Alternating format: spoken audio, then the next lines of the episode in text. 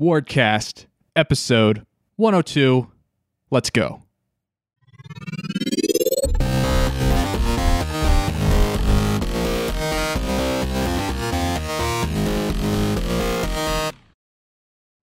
Woo!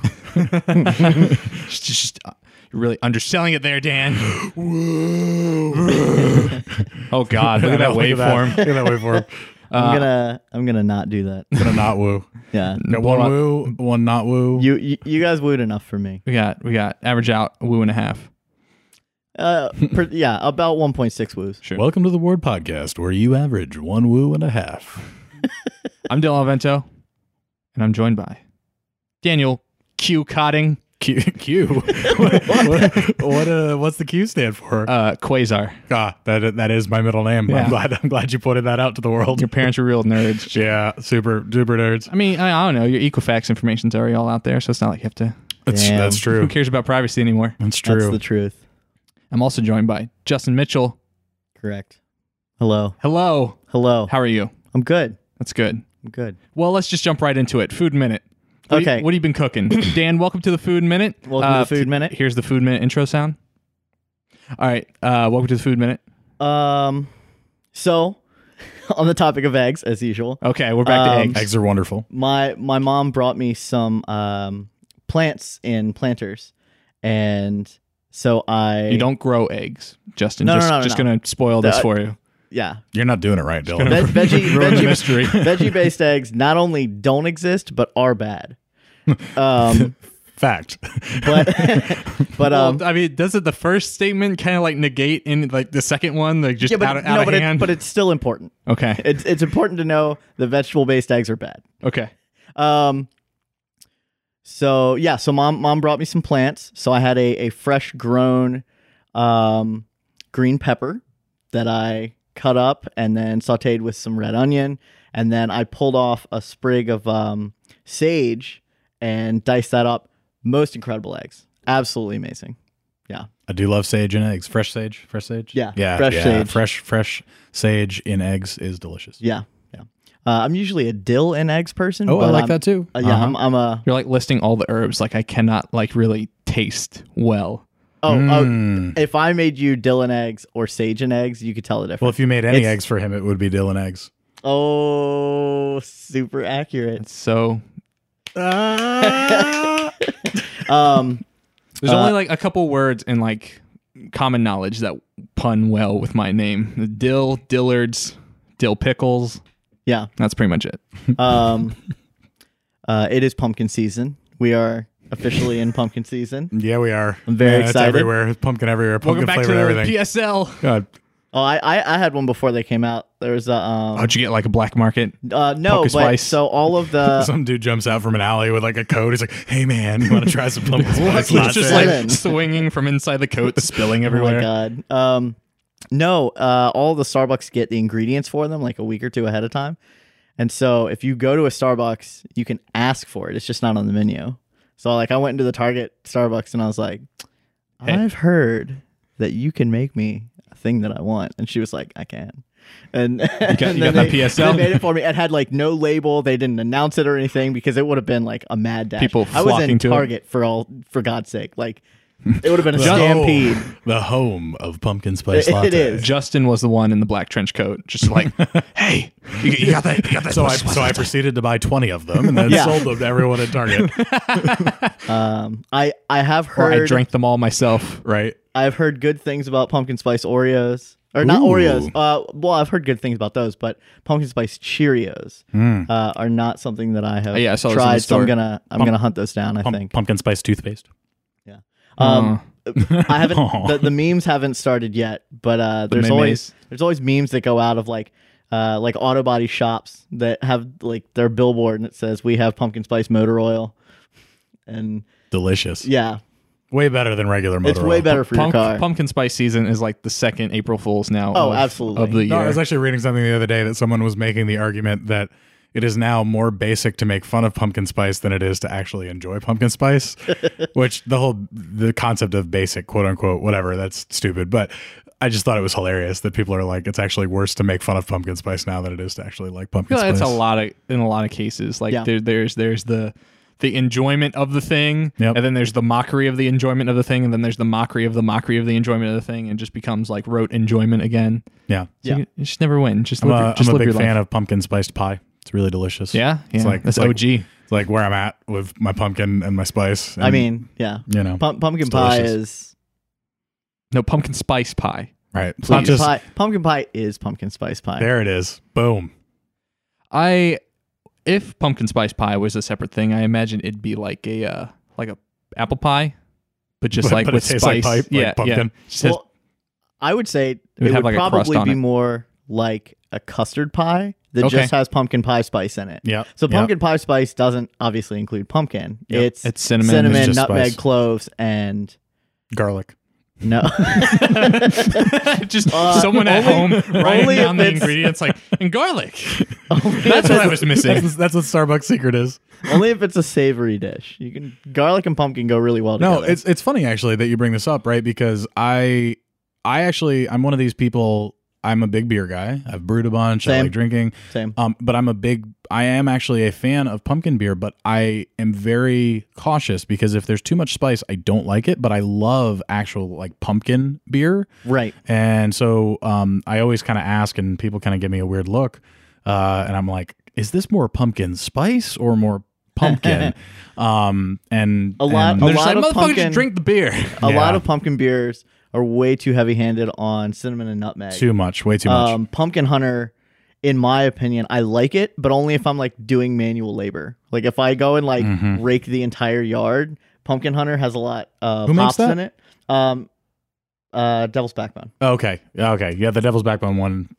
yeah it's it's it's spicy but it has a lot of hops um so if you need to be uh like high level refreshed it's it's really good but I, I, I I also like a chill pumpkin beer. I like uh, pumpkin. I used to love, but now t- for me it has too much spice. it's too much for me too. Um, but the Williamsburg Ale Works pumpkin is absolutely fantastic.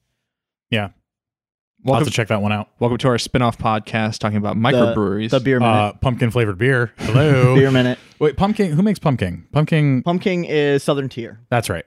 Um, so I actually had the other day. I had the uh, Hardywood pumpkin beer, and I forget what they call it. Farmhouse pumpkin. Farmhouse pumpkin, and I, I liked it because I think How do you I know all these things? That's- Anyway, You are like the uh, the encyclopedia of pumpkin flavored beer. This is great. Um, it it given that they're using a Belgian yeast strain, it brings some of that spiciness in just from the brew process, and so Right. it's not an overly spicy beer, but it really lends itself. I really enjoyed it. Yeah. Motherfucking nerds in this goddamn house. I was cool. I'm glad someone enjoys beer. do you not enjoy beer? I don't like beer because people. Well, it's just I don't know. I have a weird. I'm not one of those people that when I got older, I liked bitter stuff. Yeah. I still hate bitter tasting Yeah, stuff. I, I, I'm the same way. but like, but I think beer's super bitter. Um, Mm. so it actually like all there- beer. It, it might actually be. Do you like uh, Brussels sprouts? yes. You do. Okay. Never mind. Because there's a certain there's certain uh apparently there's like a genetic predisposition to dislike or like finding extreme bitterness in the alpha acids in hops that kind of correlates to uh some other things. So like my mother always thought she was just like, oh, I just really don't like beer, and I don't like Brussels sprouts, and I don't like broccoli. Or no, she likes broccoli. There's one other. I forget what the Broccoli's other thing is. kind of sweet or neutral flavor. Yeah, too. but it's some one other really bitter thing, and it turns out that they're all it's all the same kind of chemical compound that Mm-hmm. like you can be predisposed. Apparently, George Bush Senior also has this thing. I feel like um, I don't know. I might have some form of that because I any form of alcohol. I just because I don't I don't like get mixers or uh, you know I don't like sugary stuff. Like I Yep. pr- I, I I like sweet stuff. Like I love sweet and savory and salty stuff. But I purposely try to avoid that just for Yeah. health conscientiousness. Um, so then beer's just like people are like oh it's it's a chocolate gingerbread blah blah blah blah blah blah blah. I'm like this is just beer. Like and they all kind of taste like they have that bitteriness. Do, Like do you have any? Do you have any like drink or culinary things that you have developed uh, a palate for? Like, are you a coffee guy? I don't like coffee. All right, I okay. did drink a coffee um, when I went down to Virginia Beach. Um, there's this really good smoothie place called Fruitive. That's apparently franchising out, and I'm super excited because it's like a really good. I mean, it's like super like hippie, high priced Yeah, gas smoothie, yeah. but it's all like, oh, you want a dragon fruit smoothie? Okay, here's like a shit ton of dragon fruit in it, and it's going to taste awesome. Or like we're going to use all natural, like a large amount of ingredients, and that's why it's going to be a twenty dollar smoothie. Um, but they have like pre-mixed like ones that you just buy in like jars in the place, and one of them's a coffee Um, and it's kind of like those Frappuccino ones at, at Starbucks, but obviously not as like caloric. It's just Mm-hmm. brewed coffee and then I think like dates, like Hmm. pureed dates in it Uh-huh. or something, and it tastes really good. And I like like dates. I like the flavor of coffee. but I can't drink black coffee, but I'm not going to Oh. drink coffee with sugar. Um, Okay. because I'm trying. I I, I don't Yeah. eat additional sugars. Yeah. Um. Also, wear a black Um, coffee house because Wendy drinks coffee straight black. Me too. Uh, yeah, I can't do it. Light and sweet all the way. Mm. sweet cream. Add some almond milk. Put some cinnamon. Yeah, I actually Whipped I- cream. Pump that coffee right up. Little Um, pumpkin spice. Yeah. um, fun fact: Starbucks frappuccinos are not frappuccinos. If you order them and you get the like frozen blended drink, that's a frappuccino. But the bottled ones are lattes. Okay, that makes sense because of the mixture in it. Yep. Is that we need that oatmeal poster that like goes into the history of coffee and talks about all We the had that at different work. compositions. Oh, it was there when I worked there. Yeah, there Yeah. you go. because they have it I need there, this poster. and then it's also at eight oh Good four. poster. Um, I don't like the oatmeal, but that's that's a different ar- conversation. uh, I like the oatmeal's content. I do not like its art. Okay, that's, Uh, fair. yeah, that's totally fine. I, I like the art, but I can I can see why people wouldn't. Um, but uh, where where are we? all right, let's let's talk about the Food the and video elephant games. in the room. okay, Let's talk about that's a bad way to talk about my weight, no Justin. I'm really He offended. just said he's not eating sugar. Like, man. I'm he's, trying to he's slim working down. on it. Come on. uh, um, let's talk about PewDiePie. Let's talk about PewDiePie. That's that's that's first and foremost. First off, a Yeah. little education. Dan, are you familiar with this debacle? Th- I've re- I've seen some headlines and I've read like brief blurbs enough to kind of know what's going on. Do you but- know you know who PewDiePie is? Oh yeah, of course. Okay, Yeah, alright, and I and I'm I'm I heard he used the N word over Firewatch, right? And then No, it wasn't actually uh, So- Firewatch. So, here, Okay, so, so so- yeah, so- okay. enlighten me All right, because I, I I saw some headlines. So PewDiePie, uh, five, 50 million followers on YouTube or whatever. Um, also an asshole. Hired people, hired people in like India over Fiverr uh, a couple months ago to hold up a sign that says "Death to all Jews" on one of his videos as like for shock value, right? yep, I, heard, I remember hearing about that. That was that, and that's when uh, Maker, who's owned by Disney, pulled their contract with him. YouTube Red pulled their contract for his uh, original series, Scare PewDiePie. interesting. So he kind of went I didn't know about those parts. yeah, he kind of went uh, dark for a little bit, and then he, I guess he's been streaming more on Twitch, maybe. I don't know. Um, but this other thing that happened, so he was streaming on Twitch. He was playing PlayerUnknown's Battlegrounds. He wasn't playing Firewatch, but the Firewatch thing kind of leads in. So this is a this is a a multi-step story. It's a it's a it's faceted. It's a triptych of chaos. It's um That would only be three parts. so it, it is three parts, and I'll explain the three parts. Don't worry. Okay, fair. Um, but so the first part here is him. He's playing Player Unknown's Battleground, and uh, he's shooting. He's he's fighting a guy on the bridge, and the br- guy's shooting at him, and he and he says, "What a fucking n word!" Yeah. And then immediately, like, he pauses for a second, and he says, "I mean, what a fucking asshole," as if to equivocate those two words, the n word and asshole. Yeah. Hmm, yeah. right. Not a.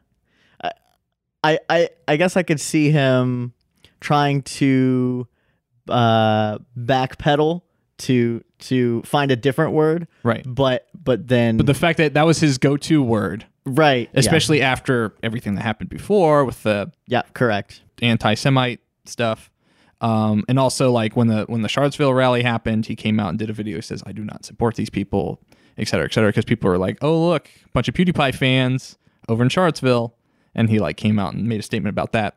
And then he does this, right? Um, so obviously, hor- horrific thing. Obviously, no justification for it. Actually, it was really weird because people were coming out on Twitter and stuff and saying like, "What's the big deal? I do that with my friends. It's not yeah that big there, a deal." there's there was a lot of backlash on the the the thought process behind you shouldn't do that no matter where you are and people are like but that happens all the time And then it's like you are thinking other people are just as racist as you are, or just as use as vile language like you do. Like this is not an okay thing. I don't care if you go into a Call of Duty match and you see people doing it. It's still fucked up. I see it in PUBG, not all the time, but I see it once in a while. Yeah. When I accidentally have my full game uh, voice chat unmuted because I automatically mute that shit. So yeah, it's one of the reasons that I don't do a lot of multiplayer is just Yeah, I don't- just I don't can't play games online. Stand listening to other people talk to other people. Like we're all here to have fun, and people are just Shitheads. Terrible. Yeah. Well, it's Yeah. it's a I- I protection just of can't- anonymity, I just can't do it. and I mean, obviously, part of it is they have racist tendencies, and probably also is there's a there's a portion of just like free reign, like you know, Well, yeah, I mean they're invincible. libertarian utopia. I can do and say and whatever I want, and there's no repercussions for it because there's I'm protected by my anonymity. Yeah, they're they're they're invincible behind the keyboard. Yeah. that's that's what it is. so And I think there's something to be said. So like, so PewDiePie is he's like what Scandinavian or some. Yes. He's he's yeah I'm I'm not sure. he's- Dutch or no, he's he's he's either Finnish or Swedish or Norwegian. He's he's I of could- the he's- actual. He's Swedish. Okay. Yeah, I think he's Swedish. Yeah. Um, I like how you reference to the map. He- That's he's actually- pointing at the that's map up. actually he's there pointing up on for the those wall. listening. And and so when I first saw it, like when I just first saw the headlines, I'm like, okay, I I do not nor would I ever condone using that language. It drives me insane. But maybe there's an element of cultural sensitivity where it's like you don't understand just how uh bad that word is like the the culture but then but then it gets back to the argument of someone of his stature someone of his international notoriety Yeah.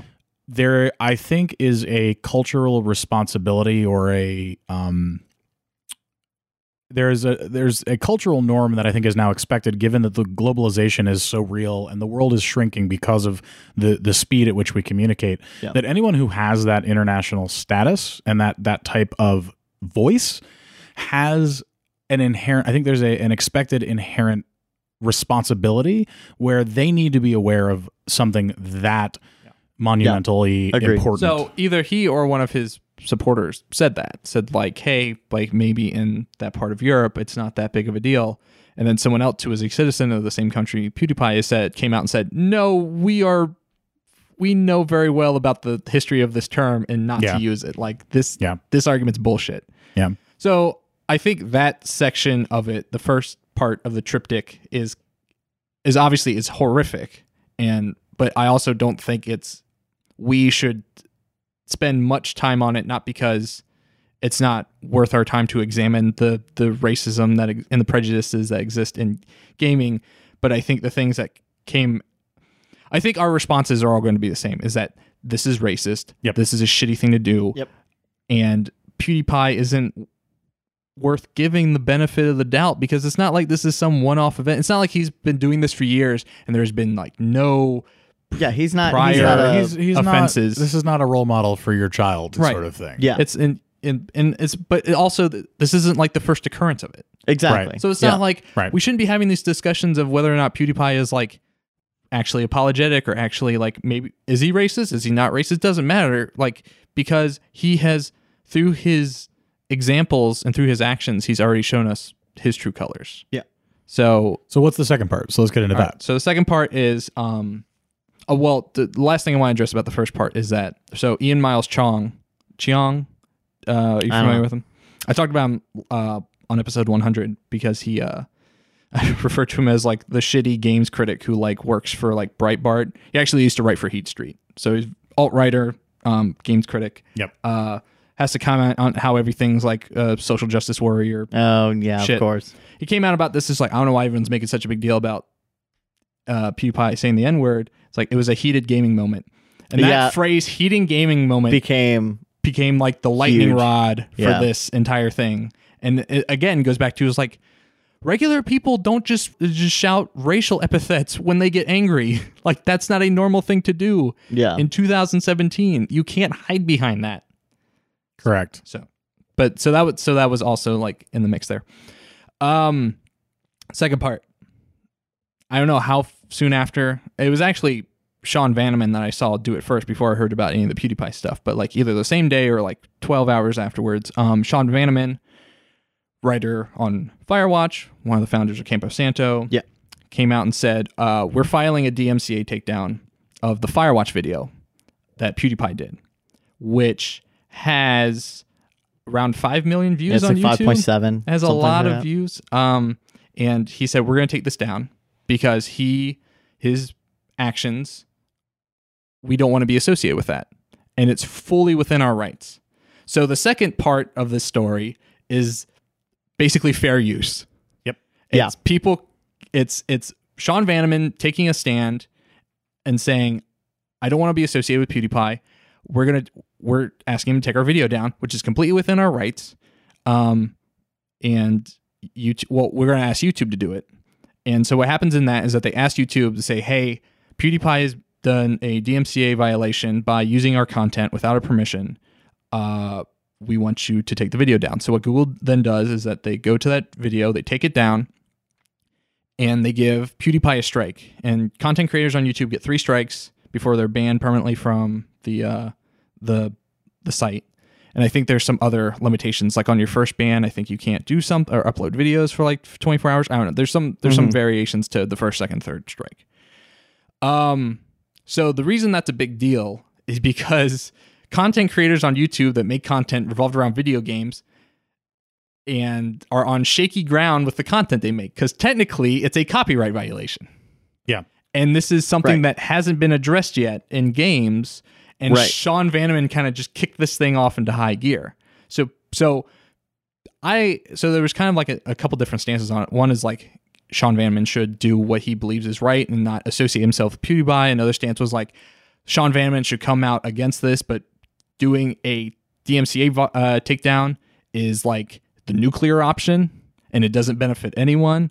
And then there's people like, shouldn't do that at all. Like, this is shitty. You know, PewDiePie is more famous than you. You should be thanking PewDiePie for directing all this traffic and potential sales of your game from that video. Like, Yeah, well, and and Sean even tweeted like, "Have we made money off of you know his content? Probably, and that's something that we need to think about. Yeah. like that's something that we need to assess."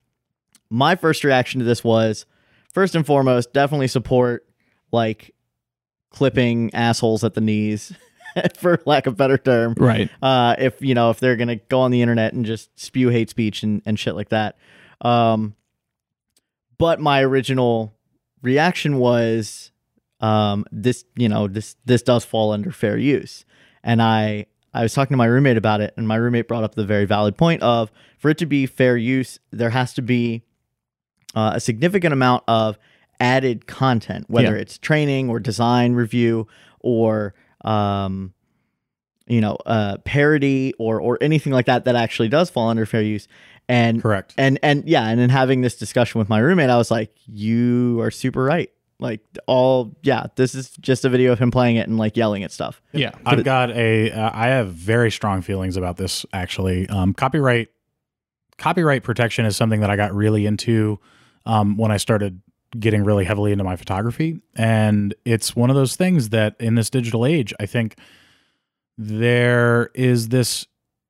People think that they own things that they do not own. Right. Um, people think that they are entitled to do things with things that they have access to simply because they have access to them.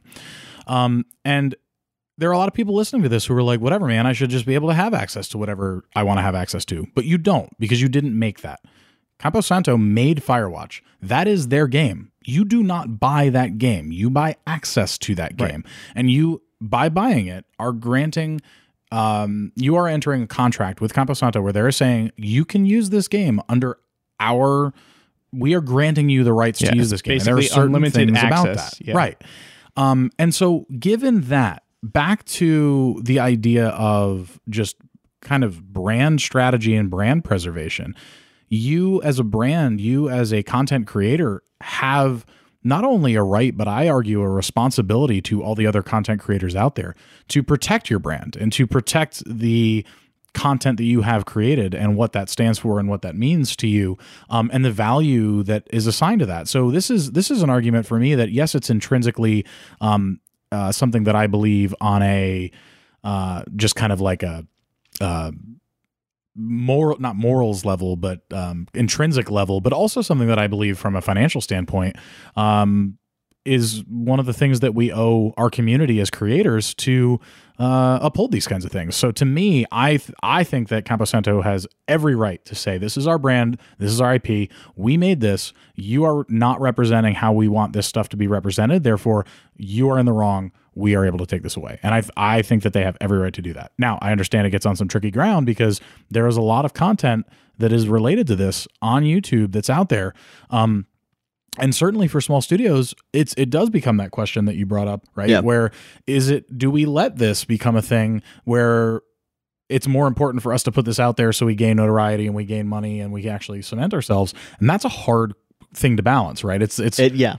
but um I, I for me where I stand, I'm I'm strongly in Campo Santo's camp on this one. Oh, I am. yeah. I am too. I, I am as well. um, even though like if I were to make content, like I would also be in the in the crosshairs of potential people that would want to take down said content. Um, and it's so so an interesting like thread to this, which people argue because you're right. Like um, Ryan Morrison, um, attorney that works with games a lot uh, on Twitter, he says this is not fair use. Like making content for this is not fair use. Let me be very clear here. And he's very big about talking about fan games. Yep. And He's like, fan games are not fair use. You like, and, we, and me and Mike Footer last episode talked about this is that uh, if you make a fan game, the company that owns the IP of whatever fan game you're making doesn't have to sue you right out. They can wait until you start making money or making notoriety. Yeah. And then they can prove that you're profiting from their intellectual property. And then they could probably get recompense from that Yeah. reparations. Yep. Um, but in this one, so and not a lot. I'm not. I don't think a lot of studios do this, but Camposanto on their website on their FAQ, I was going to bring that up. they have a passage that says it's can I stream this game? Can I use it for YouTube content, et cetera, et cetera? And it says we grant people um, Yeah, feel free to use our content for streams, etc. Um, do you have it pulled up? Uh, I, I don't. I don't. Oh, okay. Um, yeah, it, it says that, and then like you know, uh, post when you're streaming Firewatch, and maybe we'll come and like join the stream and hang out and chat with people. They they basically offered a, an open invitation to anybody to um, have fun with the game on stream and and and you know do let's plays and things like that. So so what I do ask though there is that's that has that's interesting. That's really interesting that they say that. But I'm curious to see what's in their end user license agreement. Because if their end user license agreement doesn't say the exact same thing, then it doesn't matter what they say on their website. Yeah. So that's that's really interesting that they say that. so people in support of PewDiePie on this instance of, of fair use, they were pointing at that passage and saying, "Hey, all right, this this makes it okay." And Ryan Morrison and anyone that know, understands fair trade said, "No, it's not. It's still not okay. This is just letting people know that they won't come after you. That doesn't mean they can't. Yeah. Yeah. Like it's and like you said, they haven't edited, or at least I'm fairly confident, depending on how Steam." like al- lets people edit the end user license agreement, which I imagine they don't like very much Right. at all, especially someone as relatively small as Campo Santo. They no, you can't. Like all right, and that's and that's the stressful situation is that we're on this this tenuous scale between the content creators on YouTube and Twitch and the people that make the games um, because technically it's illegal and no one's and and we haven't taken it to a higher court yet and and questioned whether or not it's it's we haven't found out what what the end goal of this is Yep. and so uh, but like this occurrence this event has kind of caused Pete that to come in the limelight and zoe quinn was on twitter and she said like if you think this just now is becoming an issue you haven't been paying attention because this has Yep. been bubbling under the surface for years Absolutely. and this Yeah. has just been a stressful thing for, to everyone. So when Sean Vanneman taking this first step and kind of firing the first salvo, which again we all agree he has the right to do and he should have done Yep. to to stand for what he believes in, it still makes all the other YouTube creators freak out because it's like, well, then that's going to because Sean Vanneman also said, and I'm going to talk to other game developers. He's g- yeah, he's gonna try and get other people to pull their stuff so he gets enough strikes to just shut down. Yeah. Basically. What I think is funny about it though is that by freaking out, the YouTubers are exactly admitting the whole argument for the opposite side. Um, because if you're freaking out, it's because you're recognizing that you are gaining notoriety through other people's content. And so the idea of not having access to that content, the only reason you're freaking out is because you're recognizing that you are gaining value and you are gaining uh, growth of your own brand Yeah. through someone else's content. Yeah. And I I don't know. I just I can't I I I don't know. And another and another part of this thread is that it uh, uh, YouTubers are losing money currently. Yeah. Because like the advertising rules are changing on YouTube. Yeah. So now Yeah, it's a it's a lot harder to just get on and do stuff every once in a while and have fun with it. and make money. and, and also like have a a presence that shows up for anybody. yeah. Yeah. But also have a livable wage because like now advertisers can be more have have more of a say in what content they want their advertisement to roll across. So they could be like, I don't want to play in front of an M-rated game. So like people that are primarily like competitive shooter players, like they're losing all this this huge revenue stream because they they can't advertise to these people. Um, I also saw it come. There was a uh, a woman that makes um, LGBTQ content just about like talking about like relationships and stuff like that, and it was flagged as like inappropriate on the YouTube censor. So then she was blocked from using certain advertisers because of that. She's blocked from using from that kind of revenue, which also ad based revenue like models are kind of dying out. Sucks. Well, that's like with Apple announcing that the that Chrome is gonna not accept or um Chrome that Safari is gonna not allow cookies on the new thing. All the advertisers are freaking out. On Wait. the, on the new phone, Oh, on the phone. on the new phone, not not on desktop. Sorry, um, just on the new on the iPhone all eight I- and iPhone it's not going to allow cookies iOS eleven. on iOS 11. It's it's I think it, I think it was it's not going to default probably restricting to allow them. cookies. Um, you need to really like know to go in and turn it on. Basically, so pricey. yeah, but I mean, Add this new meta tag. yeah. No, it's probably more than that, but um, Interesting. Well, they also have their new uh, podcast um, statistics coming out, so now you can get more ingrained information um, from people that use the podcast app on iPhone. Um, that's launching, I think, sometime in the fall. But it's telling you like when people stop listening to a, a podcast, like each episode. It's like people on average are only listening to thirty minutes into your two-hour-long podcast. And then you're going to take that to advertisers, or advertisers are going to ask for that information, or like you're going to go to midroll.com. Midroll is going to be like, all right, well, what's like your average like staying power? Like, what's the average amount of minutes people listen to on each one of your podcasts? Yeah, they're and gonna- it's- they're going to send that data over to the advertisers, and they're going to be like, okay, well, we want all these pre-roll ads, or we want mid-roll ads that only occur in the first 20 minutes. I mid-roll ads make me instantly stop watching a video. me too. Get that, If, if get that I too. Hulu Plus. But the- except except if I'm watching uh no, I mean like basically only on Facebook or, or YouTube. If I'm watching something on Hulu, like that's just TV to me. I Come- don't care. It comes with the um, territory. but uh but yeah, like if I'm if I'm watching like Taste Made or something on Facebook and they get like halfway through with the recipe Just keep is, scrolling. and and and it go and it's like an ad will start soon. I'm like, don't care. Keep you know, start scrolling. I've never seen a mid-roll ad on Oh. a Facebook video. Oh, every yeah, single they're video. bad. Uh-huh. Um, but I think you know at the same time, I think that's part of the conversation that is happening at the highest levels of the advertising industry of why advertising, the traditional model of advertising, is broken, and brands need to. Yeah, I feel like you'd have a lot to say about this. I, Dan. I, it's almost like I have a master's degree in advertising. yeah, Um, Did you go to Brand Center? yeah.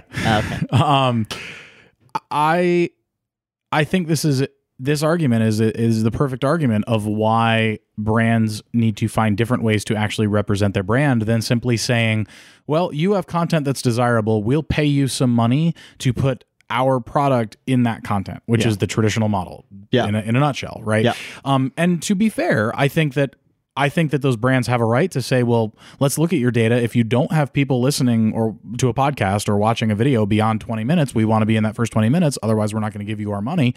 I think that's perfectly reasonable Yeah, for that's a brand totally to say. fair. no, yeah. Um, yeah. But as as as a consumer, it's also perfectly reasonable for us to say, man, I hate ads. I'm going to go get my content somewhere else. I'm going to go look at something else or watch something else because content is so uh, prolific in this day and age that it's really easy to go watch someone else. Uh, the, you know, maybe the three million view version of someone playing through Firewatch, and maybe they're not as well known as PewDiePie. But right, so back to that idea of content and advertising and how it relates to games and game streaming. The whole thing is we are at a point where the user, the the end user, the viewer, the person, the consumer, um, has so much more power than they ever used to. And I think that we need to shift the advertising model to reflect that and give people content that they actually want. Give people content they actually want to engage with that relates to a brand. So I think KFC is a really good example. Um, With the uh, VR thing? With the VR Okay. thing.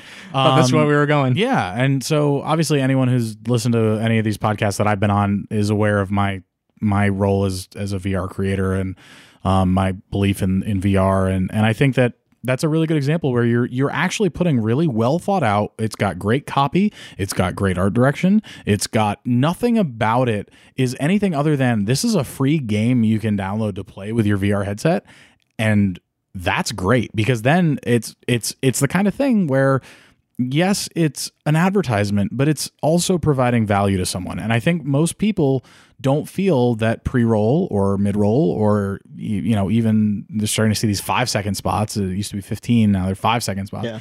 Aren't um aren't adding value, and for, and sometimes they do, sometimes they are right, but more often than not, it doesn't add value. Can I say I would rather have a pre-roll ad on YouTube that I can skip after 10 seconds than have a 5 second pre-roll ad that I can't skip at all.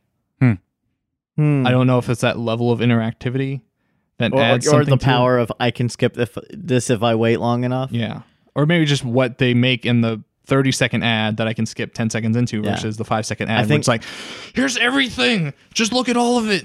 I Yeah. think I think the the most annoying uh, five second spot that I've seen is for Groupon, and part of that is like the music and delivery is just so like staccato and and just like weird and and not You're playing hipstery, Whiplash. but And yet, but like we're sitting here on a podcast talking about this Talking about advertisement it. that you saw for Groupon, which means Yeah. it, then it gets back to the the real question of like, well, was it successful? I would argue yes. Hmm. right because it, it's disruptive enough to make me think about it after the fact.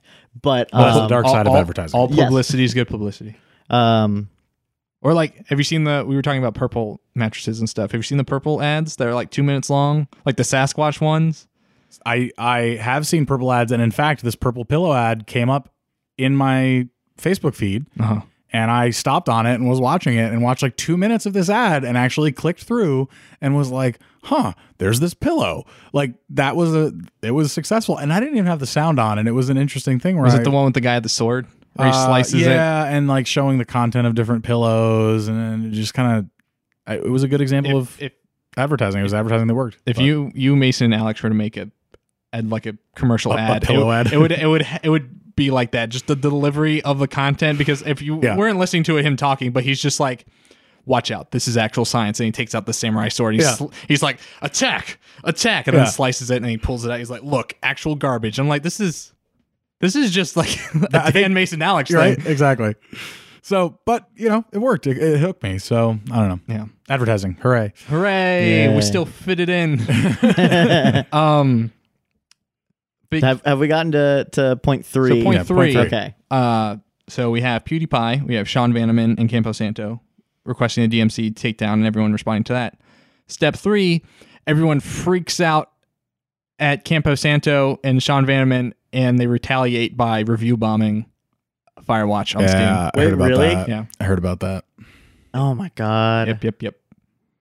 And like, so I I will say straight up, as a video game designer and creator, my least favorite part of the entire industry is gamers. If I could, if I could make games valid. and never have to Just ever sell them to robots. fucking deal with gamers ever, it would be the most amazing thing ever. now, granted, I also have the power to just be like, fuck it, I'll just make whatever I want and put it out there, and if people don't buy it, I don't care. But like that's ideally not where I'm trying to aim as as a company.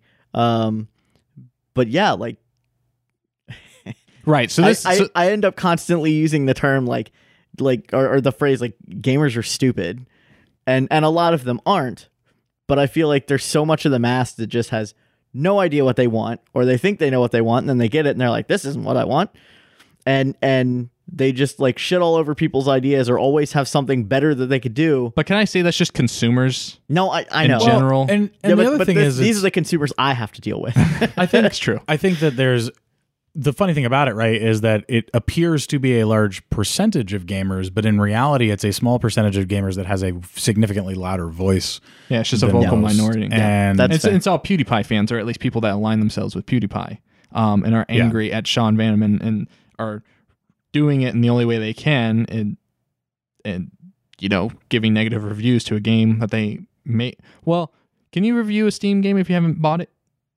uh, i don't know that's a good question. Because I know on Amazon it's like verified purchase. I've never tried to review a game. I've never You reviewed. can review something on Amazon that you have not purchased on Amazon, but Yes. it's the difference between verified purchase and not. Right.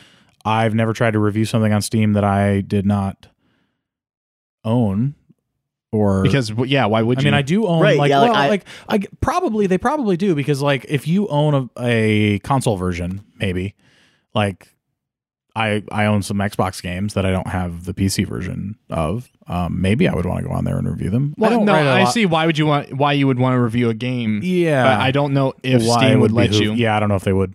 Um, so so Hmm. so that's so we're getting even more abstracted from the original genesis of this entire debacle, which is PewDiePie being racist, and it now we're now we have a different kind of person to be mad at, eh, which is Steam, and not kind of handling their review system. You know, there's so many parts of Steam that are broken, and, and Will and Sam have gone into us a lot. You know, the curation and, and other aspects of of the platform, but yeah, just like a mass of people being able to come on and just re- just Which tank the review or tank the score of this game. right, which which by Steam algorithms is going to tank the visibility of that game. Right. Um. Which And I don't, that's the issue, I think. Right? Yeah. yeah. Um I don't- and I think Zoe Quinn also came out about this cuz you know her book just came out and I think that's also getting kind of review bombed Oh. on on Amazon. Of course, because it's just a bunch I of mean, yes, of sexist course, trolls. and I'm and I'm not surprised, but it is stupid. yeah. Like I'm I don't know. Yeah. We- so that that part just stings. So that's like that. So that's like the current place where all this is is Yeah. just people being pissed off about someone standing up for what they believed in in the face of this dumb kid who doesn't know any better, but to throw racist slurs around and that's shitty. yeah. But I'm uh, very curious to see what the fallout, not from, I mean, also the fallout of the Steam review stuff, but the, also the fallout from the DMCA Yeah. Well, that's, Actions. and that's the really interesting thing too, right? Because the biggest player there that we didn't even really talk about in that whole thing It's Google. is Google. Yeah. Right. Or Alphabet. Because that is the weight of a an 800 pound gorilla really going to be doing and saying what they want to be doing and saying and having the legal funds to do and say what they want so i think um i think a lot of this unfortunately is really going to come down to how google navigates that whole quagmire um and in general they've been kind of mixed in terms of their they're they're generally pretty creator f- favoring but it's only if it's not at the expense of their viewership and so it'll be interesting to see how they navigate that you could just see the spark kind of just starting where if like EA and then Activision and then Valve and then Take Two start filing all these, you know, blanket DMCA takedowns and then uh who are the big music labels? Um oh yeah well Version yeah. ver- yeah and, and that and they do like Sony. they do do that. but, that's like like that's and that's where this really stems back to right is the the the music uh industry is definitely if we want to look historically at where this is headed this is very much Napster and Metallica in the late or the early 2000s and that whole thing right. um and I think what you're going to see is it wouldn't surprise me if you started to see studios having different options for their license agreements, and you can pay more to have the ability to stream. Um, but there's probably going to be some language in there that that says that if you use this product in X Y Z way, they have the right to Or use restrict profanity your use or- or Yeah. um, but or they just build that into the the end user license agreement in the first place if it's not there already. I mean that's, but but at the same time it's like well what if what if there were a if I were someone who is a streamer and that was my thing what if there were a different subscription package that I could pay for where suddenly I have the ability to play and stream and talk over these things for X amount a month and then people say well why should I have to pay for that and it's like well if I'm a furniture maker do I have to pay the wood the lumber yard for the wood that I'm buying yes you do you have to Yeah. you have to buy your raw materials in this case if I'm trying to make money as a commentator on gaming um I think that I I don't think it's an unreasonable expectation uh, to ask someone to pay for the raw materials that is causing them to have the ability to to make money. Um, but I also know that I'm in the minority on that opinion. But Um, also the question that arises is, all right, what's the price point?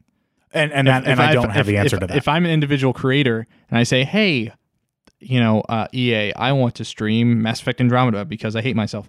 Um, how much do I have to pay you? And they say ten thousand dollars for a license. And it's like, well, I don't fucking have that money. And they're like, all right, well then have a good day. Like, but Yeah. then but then maybe that's a good thing. Right? Maybe But that's it- maybe that curate maybe there's someone who's making $130,000 a year or Jesus, how much money does PewDiePie make? He makes Millions. millions of dollars. And I'm not saying he's But he wasn't making millions of dollars until, Until- way after right, the fact. right. So I'm saying, so let's pretend there's a nice version of PewDiePie who isn't a racist scumbag, and he wants to start out making his content, but he can't because he has to pay this ridiculous licensing fee Right. to the content holder. That's the issue. to the content creator. Content creator. I, uh, and that's what I want to specify. When I say creator here, I am talking about the creator of the IP, not the creator of the commentary. Um, because Right, I, yes. I think Yes. uh, I think that's an, an important distinction. Um, yeah, no, that's a great question, Dylan. I mean, it's it's, and then it's like, well, then you is are there tiers? Are there is it is it a do you end up paying a licensing fee based on number of views, which then correlates to income? I, I don't know. I don't know the answer to that. Um, Yeah. but but the fact that Google and Amazon are going to be the two biggest players mm, uh, that's going to be what's really driving this conversation, right? Because Amazon owns Twitch and Google owns YouTube. Mhm. That's going to be where these right.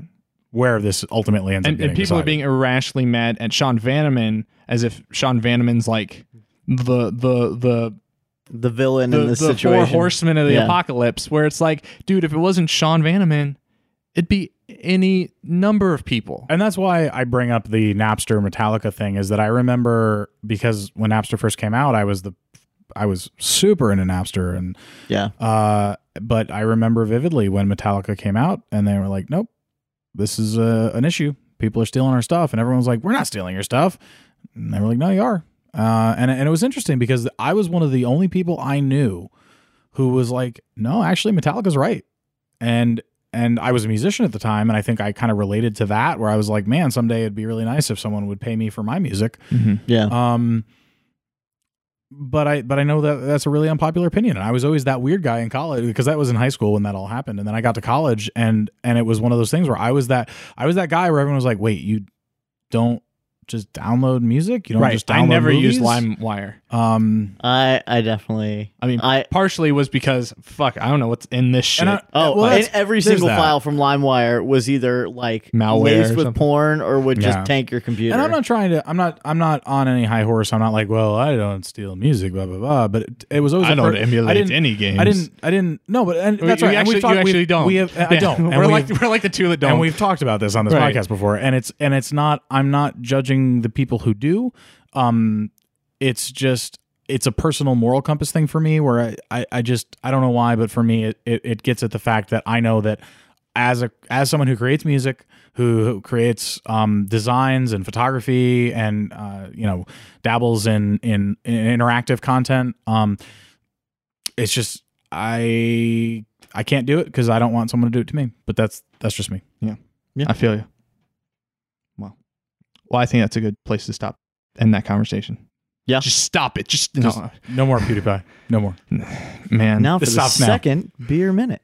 it's just I'm just kidding. pumpkin beer. Am I was like, PewDiePie's gonna like end up on like fucking Daily Motion or something. Like he's just gonna keep going down the rungs till he's like on fucking like Vivo's hosting PewDiePie content now. It's like he's and he's still gonna have people that love what he says and love what he puts out, and they're gonna support him and pay him. Um, I was having this conversation last night about a a, a different perspective of a different public figure who happens to say whatever comes to his mind whenever he wants, and he's got a lot of power, and he says things that piss a lot of people we, off. we can we, you can use names Um, here if you want. um, uh, his name rhymes with rump. um, Or or dump. Uh, and and and it Ronald was, Dump. You know, Ronald Dump, yes. it was the conversation about what's going on in Richmond right now with um, there- Literally, currently right now. literally happening like right now as five we're recording blocks this, five from- blocks from where we're recording this. Um, you've got people here marching for uh, something they believe in, and you've got people who don't believe in what those other people believe in marching against them. Um, but what's interesting is that first group of people who happen to support the person whose name rhymes with rump, um, they, if if conflict ensues, they will blame the other people if conflict does not ensue, they will say we were right all along. And so it's it's something where no matter what happens, nothing is going to change. And so without jumping into the politics of it, back to the PewDiePie thing, he is that type of person. He is that type of person who can say and do what he wants because he is he has people that ascribe to that cult mentality, Mm-hmm. and there it's never the majority. But you don't need the majority to be very successful and wealthy and profitable, and and and that's the danger See, but the reality Ronald, Ronald Dump. Right. Yeah. that is the the reality of uh, living in this information age where you don't need to appeal to everyone. You only need to appeal to just enough people to be successful. Yeah. And um, we can argue ad nauseum whether that's a good or a bad thing, uh, but it is the reality. And so PewDiePie is going to be fine, um, for better or worse. I looked up ad nauseum the other day because my scroll master said it. Ah. I mean, It's it- Latin. It it is Latin, um, obviously, but uh, the the translation is is pretty literal. It's arguing something to the point to the point of vomiting. being nauseous, Nauseous. Yep. Nauseated. To being in the vomitorium. in the vomitorium. That's a real thing. Ad vomitorium. It is? Yeah. Do you, do you know about this, Dan? No. Vomitorium? All right. So I'm either going to completely misremember this, so I'm just going to look it up. But so in ancient Rome, Oh, they would eat so much food uh, and then they would have to purge themselves. Is that what we're talking about? yes, Mhm. but I think the vomitorium is actually, yeah, see. So a vomitorium is a passage situated below or behind a tier of seats in an amphitheater or stadium through which big crowds can exit rapidly at the end of a performance. Um, yeah. So So there's no vomiting. It's just- misinterpretation of the term. Oh. There's a common misconception that ancient Romans designated spaces called vomitoria for the purpose of actual vomiting as part of a binge and purge cycle. Uh, but it's really just an exit. You Yeah. can fit lots of people. Yeah. All right. but it's funny because that because the binge and purge thing is an actual practice, Yeah. but the vomitorium is an actual And thing then the that two are aren't- not related. they're disassociated. Good to know. So I was about Or to I you was, know. I was about to be completely misinformed. But that was another thing I was going to talk about is about how easy it is to misinform people, Yes. either intentionally or unintentionally. Yes. because I mean we do it all the time on this podcast where it's like, oh, I, I think Absolutely. the classic one I remember is I try to remember the name of the uh, the Worms developers, which is Team Seventeen. Mm-hmm. But the very first podcast I remember with Mason, we were talking about the Worms developers. I called them Mode Seven, Ah. and that forever sticks in my head as like someone's going to listen to that. And be like, yeah, the developers on Worms Mode Seven, and their friends gonna be like, you fucking dumbass. That's not what Yeah. mode seven is. All right. Um, okay, next topic. I, I, Next topic, Dan. Are- you are got we nine good? minutes. Um, Man, time flies when you're having fun. when you're when you're talking about beer. Pootie Pie. PewDiePie and pumpkin beer. Yeah, Uh, do you want to go quickly into congratulations, Dan? By the way, Thank you. Yeah, so I haven't uh, been on the podcast much lately, and I don't have as much to talk about because uh, my wife and I are expecting a baby. So Oh, I'm gonna be dad. congrats. Thanks. Yeah. Um, little baby Daniel. little baby, little baby. Um, Holy little, little baby hands up as like I- a As I basketball. hold my hands very far apart from one that's another. like a that's like a pork, that's like a pork shoulder. Little baby. little baby, little baby pork shoulder. Delicious baby. So that's what I've been doing lately is is helping my pregnant wife uh, not feel quite so crappy because first trimester Is, is not it? so fun. oh, is it? I feel like is that's it starting? that's a, a good thing to spend your time on. uh, yeah, Yeah. I don't know. I mean, he could be on the podcast more. I could. I mean, you know, Just bring Kelly. um, but needless to say, I haven't been playing a ton uh, since the last time I was on the podcast, which I think was like six weeks ago. Uh, Oh, it was I'm- more Warren that It one. was like eight weeks ago. Something like that. Uh, I the only game I've played is the same game I started playing right before that podcast, Witcher. which is Witcher Three. No, still haven't Uh, played it. So at that podcast, I'd put about 18 hours in. I've now put in about 80. Still have not finished the main storyline, um, but I'm getting pretty close. Uh, Where are you? Just um, so general- I've finished pretty much everything in uh, Novigrad, everything in Velen, and everything in Skellige. And so it's kind of like, oh, okay. everything in Skellige. Uh, I mean, like there are some question marks I still need to go to, but I've done, I've as far as I know at this point, I've done pretty much everything. There may be new quests that might open up as I go back after I go back to Velen, but Right. I'm at I'm at the point where it's like, okay, you know that Siri did these things, you got to go find her. Right. Um, so I'm gonna head back to Velen. Did to Did you do the quest in Skellige where you fight the Jin uh, yes, on the ship? yes, in the mountains. yes, that's a really cool It mission. is a really cool mission. Um, the thing I love about this game, right, is I've done a lot of side. I've done tons of side quests and tons of Witcher. Like that's how I've put eighty hours into a game that I still haven't finished. Um, every side quest, every side story, every little detail in that game just feels so thought out, and it's it's I appreciate it so much. It's really great. Um, And I'm I'm curious how much of that is whole cloth from uh, uh, CD Project Red, and how much of it is from the author of the books. Because I've never read any of the Witcher books. So. Interestingly, I started reading the first Witcher book, um, and a lot of it, a lot of the tone very much stems from that. Hmm. Um, the kind of that, especially Geralt, his uh, his really kind of not antipathy, but his um, very nonplussed demeanor Yeah. uh, comes across in the book in a in a way that you're like, oh yeah, no, this this game feels like they really nailed this character the way that he's written. Um, and then of course the actual settings and and feeling. The the cool thing, the first book that I'm reading is actually a collection of short short stories that was written in the 80s. It was the it was the very first The Witcher short story um, was I think 88 and Yeah. uh, got translated into English in 2007 when the when the Witcher game came out. The first Witcher game came out.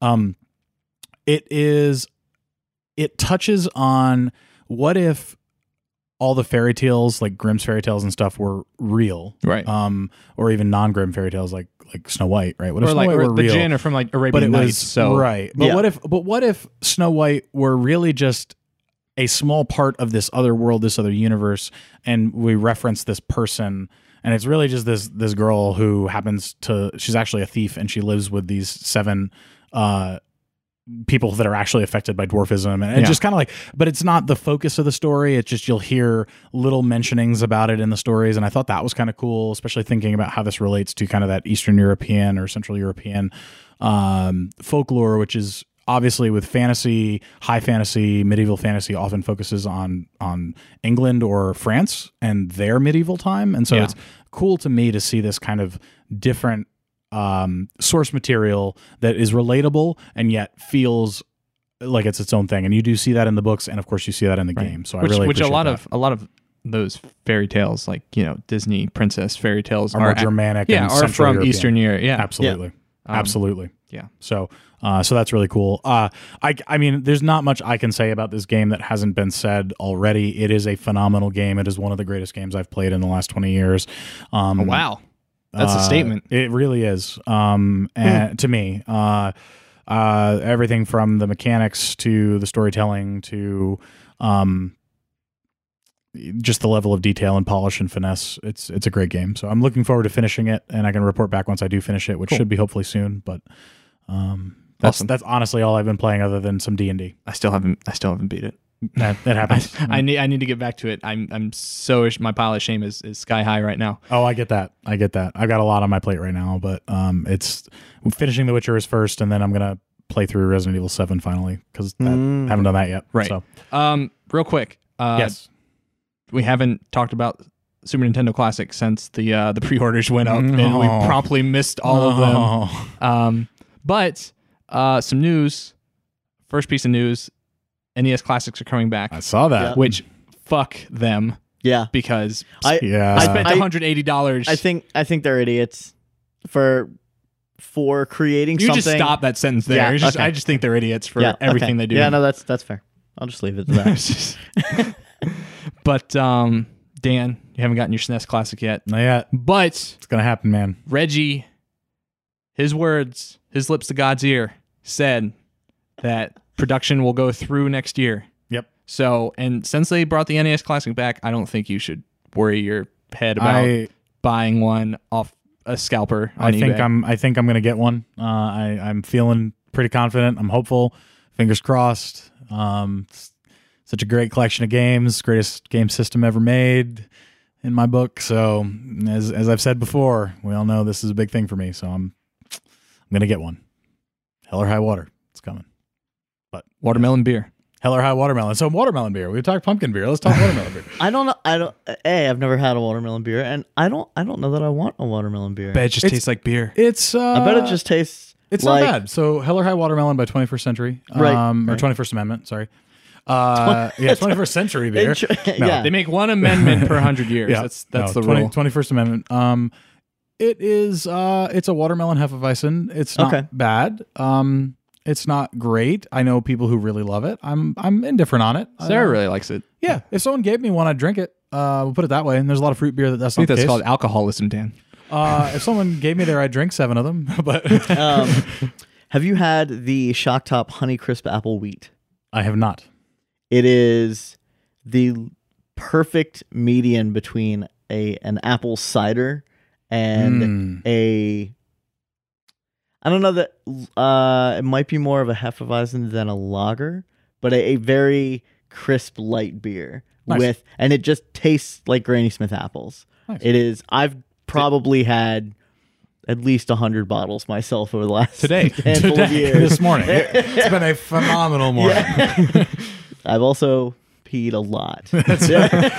Oddly enough, What goes in same must come color. out. yeah. um, but yeah. If, Alright. if you if you manage to to find a sixer of that, pick it up. It is fantastic. I will.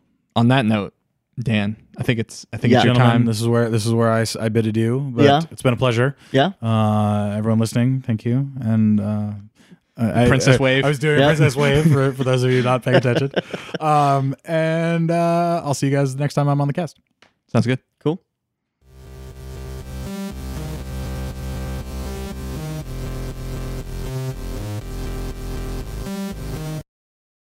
All right, we're back. All right. Thank you, Dan, for being on the podcast. It's always a pleasure having Dan. I'm glad we got to use intermission music for the first Oh, time I, did, in like I didn't forever. know you had intermission music. it, we've we never use it because we never do, an intermission. Yeah. So Nice. Uh, all right. So let's let's start this off. Octopath Traveler project. Octopath Traveler. so do you, not do you want to talk Project Octopath Traveler or do you want to talk Nintendo Direct, which will then naturally lead into Octopath Traveler? uh, yeah. Let's let's go Nintendo Direct. All right, all right. I was trying to pressure you one way or the No, other. no, no, no, no, no. That's I, it it covers a little more ground. Okay. So when was the direct? Thursday? Wednesday? uh, Wednesday. 'Kay. Uh, my developer and I uh, had just started a game, uh, a code session on Skype, and Nintendo Direct came on, and we just like totally forgot what we were doing for like the hour that it was going on, and we were talking about it. It was a pretty nice, tight uh, announcement of stuff. I did like their their stream, their like their list of what was coming Right, next. because you could see down the line, and, and some Be like, I things don't have like to pay attention to this one, but two two announcements down. I, I I like that a lot. Um, I also think uh, it was smart. Like some of the lines, uh, like for Octopath Traveler, it was like make your own quest in this RPG, but it didn't have an icon uh, So un- you're like, until "Fuck." until it got that far, Right. and I was like, oh, like okay, that might be interesting. That's and then cool. it ended up being Octopath Traveler. Problem was those like it would show like the listing. It was almost like um like an airport carousel where it shows like all the flights. Yeah, It's kind of like that kind of thing. Uh, it would, but they would show it so quickly that you would just be like, oh, wait, what was on the? All right, well, never mind. Yeah. I guess we're just watching the next thing. yep, yep. Um, They might have done that on purpose. probably. so I have this list from NintendoEverything.com Okay, for all the stuff that was announced. Um, so some of these we can probably yeah, skip yeah. I'm not, over. I'm not gonna. We're not gonna go super in depth. Um, and this isn't in order that they were announced because it starts with Super Mario Odyssey, and Super Mario Odyssey was obviously what they held on to at, at the end. right. um I don't know Super Mario Odyssey. Mario has nipples.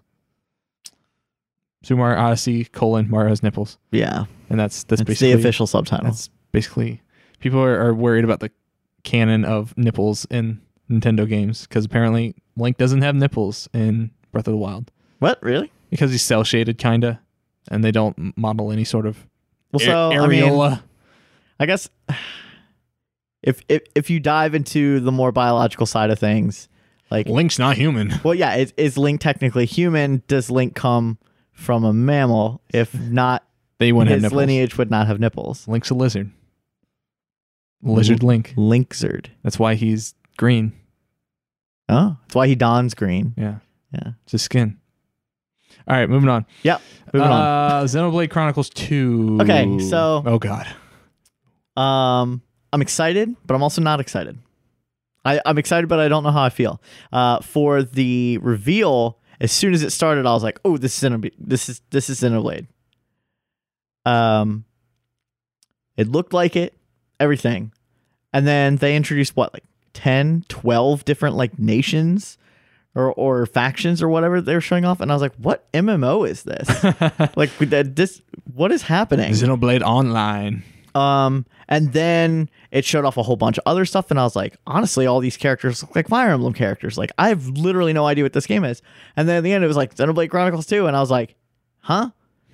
Uh, and I mean, like, it looks cool, it looks very Xenoblade. And then then they dug in more, like, you know, World of the Titans, and and all that stuff. Um, But when they showed combat, I immediately, I, I won't say lost interest in the game, but I immediately wasn't sure how I felt because there is so much UI that just covers all of the screen. And, and I, th- I think it looks terrible. It's a, it's secretly a Dynasty Warriors game. Um, well, and, and then you, so you also have, to me, it feels like they made an MMO and then we're like, ooh, we don't have the budget to actually like flesh this out as an MMO, but now we have all these cool character models and character backstories and stuff that we want to use. How do we do this? Oh, let's just make them equipable on the the main character as like sub characters, and we'll come up with some nomenclature that's actually backwards. They should be the drivers to the blade, Mm-hmm. not the blades to the driver. Um, although I am anyway. Um, but yeah, I just I feel like combat looks super busy. There's a ton of UI everywhere, um, and all in all, I just I don't I don't know. I'm definitely not a day one buy. I'll tell you that. The second I saw that it was some character action JRPG, I was like, all right, fading out. Yeah. Just what we got next. Um, yeah, and then the next thing they announced, or the next thing on this list is Project Octopath Traveler, okay. um, which We can come. We can we can round back Yeah, to yeah, that yeah. if you want. It says the producers of Bravely Default. Yeah. Which is interesting because it does look like Bravely Default in a lot of ways. Uh, I could I could argue that point. So it, obviously, it's got it's pixel art with in like 3D environments. Right, which Bravely Default wasn't. Well, no, but it was it did have that kind of diorama paper pop out look to it. Yeah, so Bravely Default was this really interesting mismatch of like um not mismatch. Mismash. Mishmash. There we go. Um I was working in the lab. um it was a mesh. It was a mishmash. All right, sorry. all right. Um Bravely Default's visuals were gorgeous, but they weren't like strictly 2D even though they looked strictly 2D. Um I almost feel like they did the like old school Disney effect where they uh did a whole bunch of 2D art on like planes and then And, like, like panes parallaxed of it glass in a way. Yeah, and then like smash them together. So as you move, you have certain things that drift behind or in front of other things, which I think is a really cool effect. Uh huh. Um, but yeah, Octopath Traveler. The first time I saw it. Wait, were we talking about Octopath? Yeah. Okay. So Sorry. we're, I, we're I- also talking about Bravely Default since it's right, right, right, right. Okay. Um, yeah. Sorry, I forgot whether we skipped it or not. But um, first time I saw Octopath Traveler and saw how they used pixel art textures on 3D models, but still kept a flat, non rotational um, mesh that they projected sprites onto.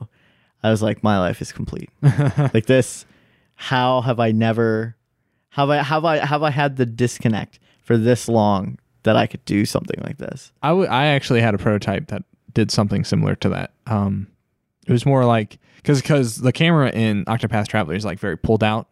Yeah, but it's also like re- as as Sam brought up, it's really low. Like Yeah. it's it's it's way less um over to, uh, top uh, like, down. quote unquote top down like three Right. quarter down. Um, it's it's it's almost like a quarter up from the ground. It's like- yeah, it's like a you get this platformer. very like side view Yeah. look to it. yeah, it's it's very much like a diorama. Like Yeah. you're looking into a side diorama. Yeah. Well, and actually, um, uh, in the beginning of uh, Old Barracks uh, opening, when he's in that cabin, Yeah. uh, that reminded me of like like an old like shadow box or like a dollhouse Yeah, yeah, where you yeah, just yeah, like yeah. remove one wall but you still saw so that that's pretty common um, in a lot of jrpg interior design um, but you still saw elements outside of that cabin in octopath traveler you still saw the moonlight it was like hitting trees and there was some land and stuff so like the cabin was the only thing actually illuminated but you had uh, environmental light or atmospheric light um, that kind of fleshed out the world around that cabin. Right. Really interesting. So the way I would describe the art design in this game is it's ornate, but also kind of garish. Yeah. Like it's very like a lot of browns and yellows and like it, It's it's very It's like str- tone, it's tone setting. Yeah, it's yeah. striking, but also just very over ebullient. It's it's it's it's it's unrestrained. It feels like, and I and I like, and and it might if I were to change settings. Like I didn't play Primrose's, Primrose's setting is so I don't know if the color palette changes at all. Uh, it does uh, because most of Alberic stuff is in that like mountain village, so it's a Yeah. lot of grays, lots of browns. Um, Primrose is is in like a city, um, and so you still have that kind of like city lights glow feel to it, but there's a lot more color. Um, That's good. yeah, If there's yeah. more vibrancy, yeah, yeah, yeah. if the color palettes change, I'd be okay with it. But it was li- a lot of like, and it was good because it it, it was oppressive, but also like intentionally so, and like the tone, like it, it it added a lot to the atmosphere. yeah. Um, I don't know if like all the disparate parts connected well together in terms of art and sound direction. Like I like that there was recorded voice acting in, in parts of it. I actually so voice acting is something I'm pretty particular about. Mm-hmm. Uh, and I love the voice acting in this game. I I, thought it was thought- I pretty think it's really well done. How far did you get? You just played a little bit of the beginning, right? So I got through his like flashback, right. got to him, and then you trained the two. and I trained the two guys, and then that's why I stopped. Okay. Um, there's a scene.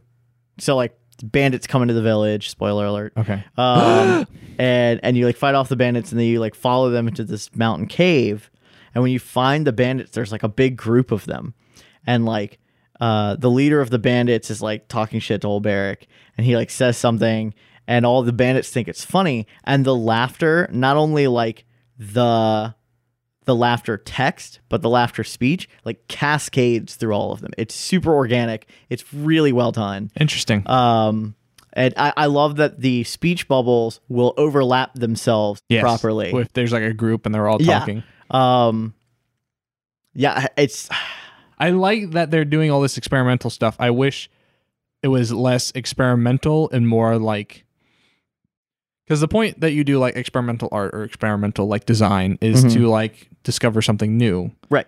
Um, and then you make something you take those experiments and then you meld them into something well designed. This seems like it's in the experimental phase still. And it's like it's in and the follow through is still a little lacking. Just, Okay. and and it's and it's hard to describe. Like you know, it's like you said, like the city glow lighting that a lot of the models have, Mhm. and and mixed with the the kind of still pixel art font and the and the kind of ornate looking dialogue Mhm. or speech balloons and it's it's a lot of stuff where it's like if they this just needed like a longer incubation period to me right. So at the same time, I mean, this is like It's a the- demo. This is the first demo. The the project doesn't even have a formal title yet. Right. So so it's good so it's it's Oh. right. you know, I as for bodes well in my opinion, as far along as it probably is, and is I mean, it's coming out what sometime next year. i didn't catch the release date I'm pretty sure it's sometime 2018. Um, they've got a quite a ways yeah, 2018. to further polish and further develop it. I think it's going to be a fantastic game. Um, my biggest gripe is some of the UI is like almost unreadably small. yeah And even, it- even on the tablet version i'm Well, just th- like that's that's how I was playing. it. yeah so was i Um, so if you go into the main menu, which is a gorgeous hand drawn map, Yeah. that map is absolutely amazing. Um, and I think it's actually interactable later when you get to different parts. that's cool Um, yeah, I really like that feature. But if you go into items and then hit like Y, which like bumps down a row, so with like a little item description, we're talking like literally a millimeter tall text. yeah If I held my Switch away from me at arm's length, I could not read it. Um, but it- so that that was my biggest problem with that text. Um, some of the text is fine, Uh, it- like your average talking to people text. Um, all the rest of the UI text in the menu is fine, um, and in shops and stuff like that. But the in battle um, little like stat things where like your stat uh, your HPS HPMP bars uh, and stuff like that. I felt like it's is it doesn't need to be giant, but I felt like it's easily like half the size that it it should be. It's it's kind of just crammed up in the corner and yeah, like it you, you have to like really look at it. You can't just like glance up there right um, that that was I think a problem for me. I'm hopeful that they add um, a part to the settings menu that allows you to potentially enlarge the UI if you're playing on because on on TV it might not matter at all. I don't know. I haven't played it on TV yet. I um, still have yet to play my Switch on TV. Oh, really? Yeah. Uh, I just never do. It's just, like I never take the Yeah, Joy Cons also, it off. just doesn't seem I have like- a, I have a, a Pro controller. Uh huh. Um, but like, yeah, like anytime I go to play my Switch, which these days, except for Octopath, the only time I've even turned my Switch on was to like friend code add Emily and some other people And me. and you. Yeah. Yeah, I. But I. Yeah, I just don't. I don't. I don't play my Switch anymore. Aw. I. I mean, I will. It's going to happen. Or a little Um, switch. but um, Little- yeah, I just I just pop it off the the, the dock and, and play for a little bit if I'm if I'm gonna do stuff. Oh, I don't even pl- put it in the dock. I just I have the cord over there. Oh yeah, I, I keep it I keep it docked on the back of my PS4 in my room. So Funny. Uh, quick story about uh, electronics and entertainment centers. okay, So, uh, playing PUBG. Stop me if you heard this before. I was playing PUBG. no, I haven't. Uh, and that's right. You haven't been on when we were talking about PUBG, I don't think. Or have you? Okay. Um, so I use these two TV trays and put them right here, and I play on this TV just Yeah. because I don't, I mean, I have a desk, obviously, but Max on this. Yeah. Uh, left a cup of water on the TV tray. Ooh. My cat's very particular about when he gets fed in the morning.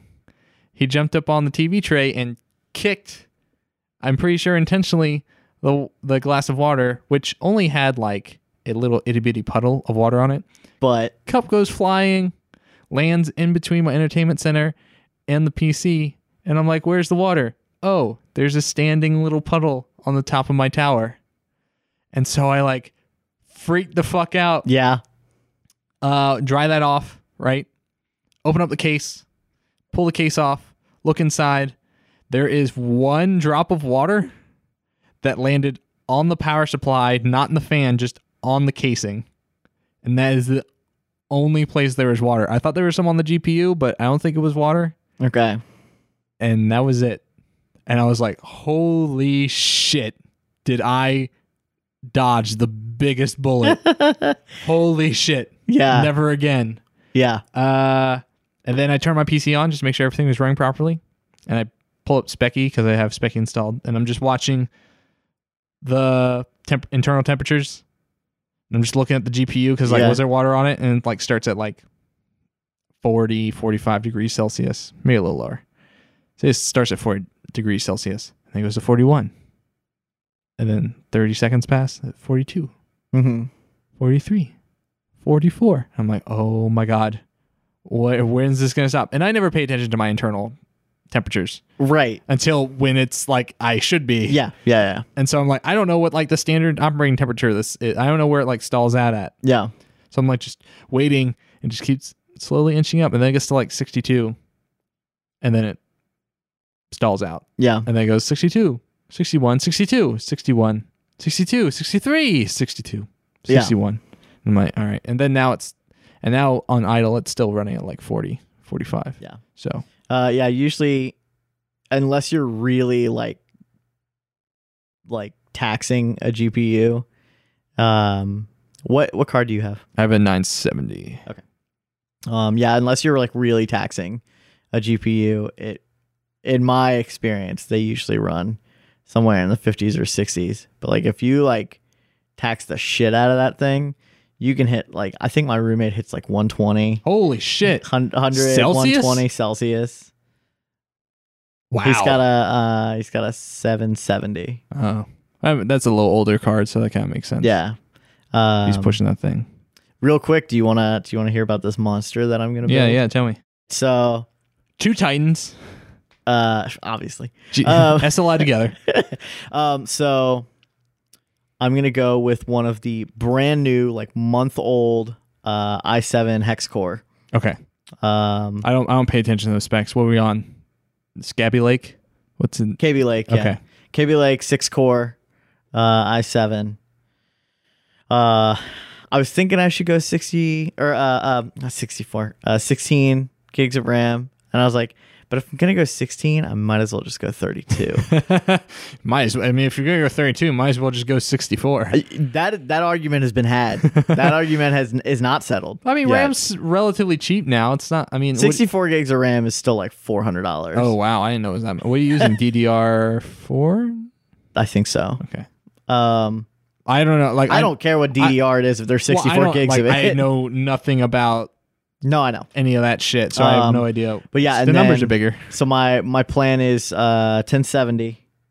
Um, Okay. Probably not like the fully you know full fledged 11 or 8 or 11 gig model, um, but I think they make a six. Um, that's not expensive. Okay. But so doing that, um, doing like a thousand watt uh 80 plus platinum PSU. Modular? I don't know. You gotta go modular, man. What what does that mean?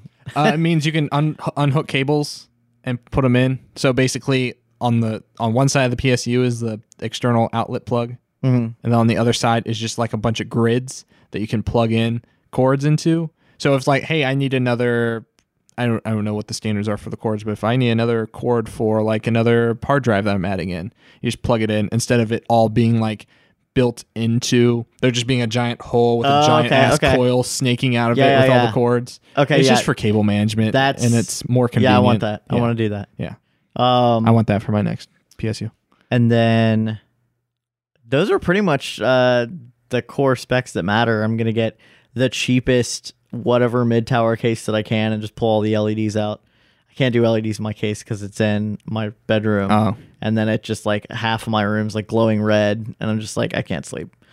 Um, Welcome to hell. but yeah, I'm, so it's weird. I need to look into this more. But I priced this build out uh, like two months ago. It was Uh-huh. about two grand. So then that's but that probably was like- with a ten. that was with a ten sixty. Ah, Then I priced it out like three days ago, and it's only fourteen hundred. and I was like, hmm. you need like new egg alerts. If Be like, it's, if it's only gonna be fourteen hundred, I could save the money, or I could maybe get an i nine, eight core instead. oh, But yeah, we'll we'll see. Uh, I, that'd be nice for like. so I'm I'm I'm not building this to play games. I don't play games. Uh, Who plays games? yeah, I don't I don't have time to play games. Um, I'm building this for future, more intensive art and shader game design projects. Like I'm building a game design machine, not a really nice computer that plays games. Also audio, Yeah, true. Oh, because like if you're doing audio processing, it's gonna be like that. The more RAM yeah. and the higher. yeah CPU more you get. more ram more cores um so that that's definitely uh something to consider but Cool. yeah hopefully i'll be able to s- maybe get all this stuff and put that together um in october or november Yeah, maybe I should may, might look into some upgrades. I don't know. I'm pretty happy with my current setup. I have Yeah. like an i5. It's like a year and a half old. yeah And, yeah so my my current setup is like a bottom rung i3 from 2010 Oh wow. Yeah. Uh, and I upgraded my 620 card. That's right. Damn. To uh, a 950. And now I can. It's like going from like a Civic into like a Kind- Ferrari, just like well, I- no, it's like going from a Civic to like a newer Civic. well, yeah, because you don't have anything else in there. Yeah. I just Well, meant graphic card wise. Yeah. I mean, it, it. Now I can like do more stuff, but I still like it. That's your bottleneck, is that? Yeah. I think. Um, and then I'm running like eight gigs of RAM. And obviously, So- every time you switch out the CPU, it's like, oh, they they changed the pin configuration, Yep. so gotta get Yeah, a new well, motherboard. Yeah, uh, I want to say Skylake hadn't changed it yet, but KB Lake did. of course. Um, so yeah, I mean, I- obviously, I got to get a motherboard uh, and everything. with Planned that too. obsolescence is so stupid. but um, yeah, I'm, I'm excited to uh, step into the next dimension and y- use a computer from the future. Uh, but in that, I need to buy at least one really nice, uh, not like shitty Acer monitor like I have because I've I have a dual 24, but they're like 120 dollars, 60 hertz uh, Acers, and so I want to I want to get at least I want to get at least two more monitors, which sounds hilarious. But you know, you're a Unity dev. If I could quadrant my whole Unity display on four whole monitors, I would be massively more productive. Visual studio over here, Unity over here, editor over here, Well, no, I, Photoshop I, over I here. do. I do a four grid Oh. like this. I do two and two. You do one on top of the other. Yeah. So I'd, I'd have Fancy. I'd have one uh, probably my top left with animator animation, uh, and and a project. Oh, so you're splitting out the windows in the editor like that. Oh, yeah, full window split. Um, and then I'd have probably Moment Moment showed me that I can lock windows in Unity, and it changed my life forever. Oh, okay. I know what you're saying. Yeah, yeah, yeah. yeah. Like in now, inspector now I can and shit. click on a game object or an event object And it'll stay and locked. lock it. Yeah. And then, oh my God, you don't know how many times I, s- how many hours probably collectively that I spent scrolling through uh, event lines to get down to where I was because I'd accidentally clicked on something instead of clicked and dragged it. Literal hell. Um, before I was using uh, Git, I uh, was exporting a, a game I made, and it crashed during the build. So when I opened it back up, it had um, the scenes were fine, I think, but all the references were broken. Yep. So all the script references, all the prefab references, Yep. everything. And this game had a lot of them because it was basically like mimicking a desktop Mm-hmm. uh, OS desktop. So it'd spawn a window. It was like, all right, well, that's a prefab. And then that Yep. would close out the window and spawn a new window. And that's a different prefab. And, it's- and you know, you have these three pop up windows that all use different script references. Yeah. And I was like, fuck. And it, I spent like a good hour or two trying to find somewhere where this because I was saving them to Dropbox because I was an idiot and I- Right. I, didn't know it. I mean, I I just learned how to branch and merge and GitHub. Just Okay. that- that's where I am right now in my Okay. knowledge of Git. Okay. and I use SourceTree. I don't fuck around with this CLI yeah, bullshit. I, I, I use SourceTree. Um, and so I like looked on Dropbox. I was like, all right, I have Dropbox Pro, so it, it saves shit.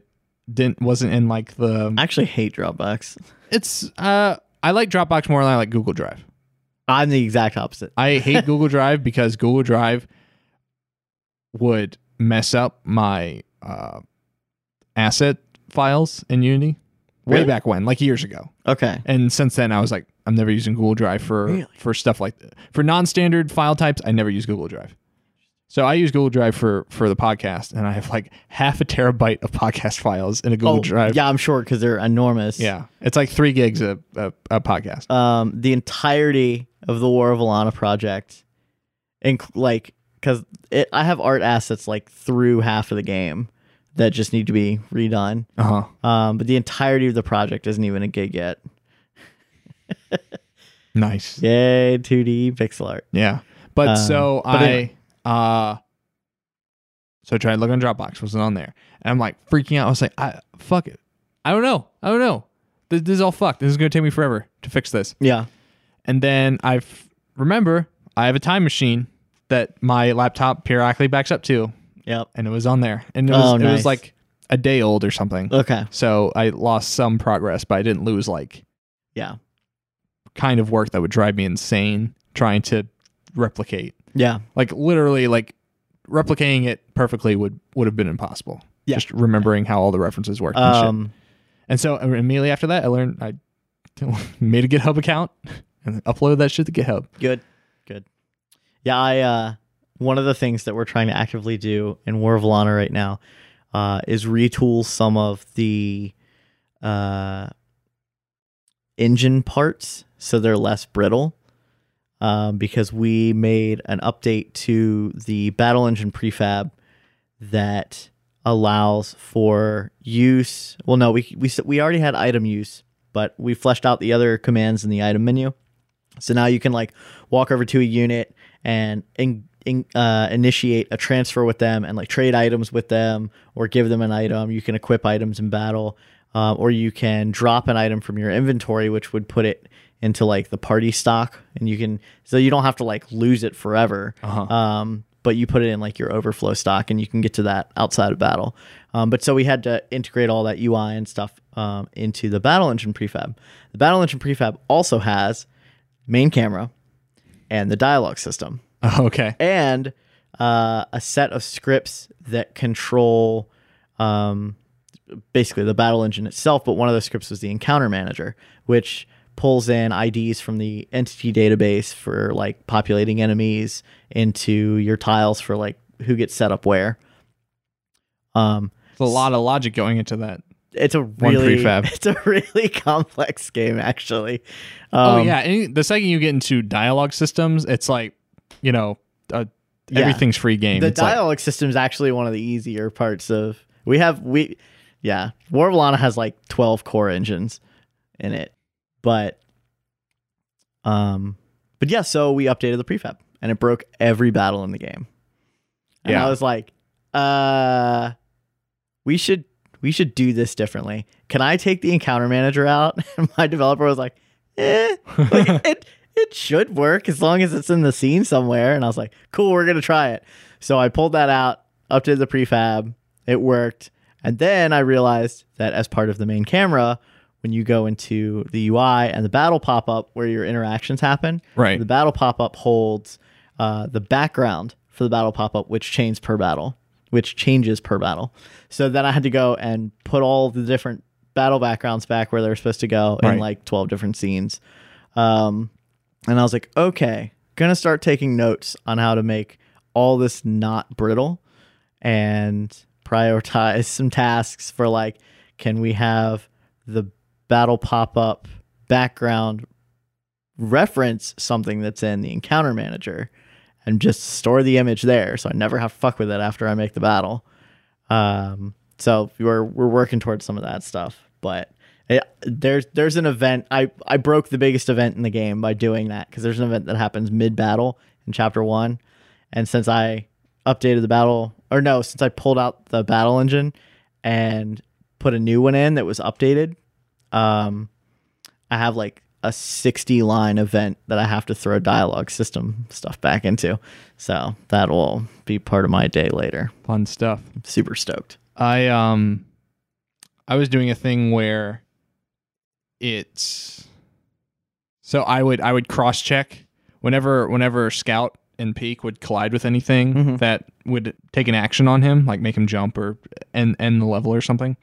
It would cross check it with a reference of himself that was a public game object variable that I would just drag and drop into that. So it says, "Is this this?" being are these the same game object and it'd be like yes and and then it would it would trigger whatever event I wanted. The problem was I've been constantly updating Scout's like character animation and and and basically how he's built because I started using like Anima 2D, so I was using a skeleton rigging system, so that I had to completely redo his game object, right? I then had to go through and redo all those references.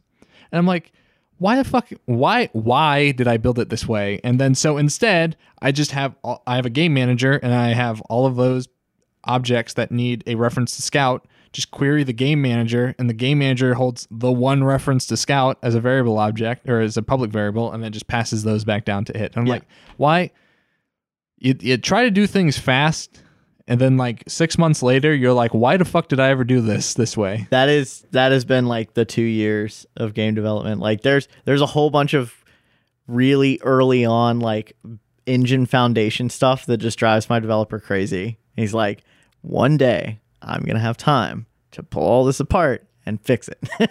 Yeah. Um The other the other ga- prototype I was working on, which is like a, a, a turn based game, so it uses like a uh, like a star for like figuring out like path pathing and stuff, right? mhm. Um, we use A Star too. yeah. So so and there's a grid.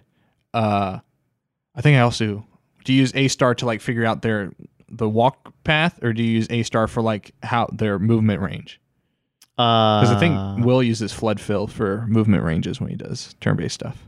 I'm pretty. We only use uh, A star for pathfinding. We did all of our like uh, grid range and all that stuff. All that is um, uh, Dijkstra or something? no um, um Not Dijkstra. Uh, I can't think of the word. Uh, my my developer wrote that whole Okay. system. All right. Yeah.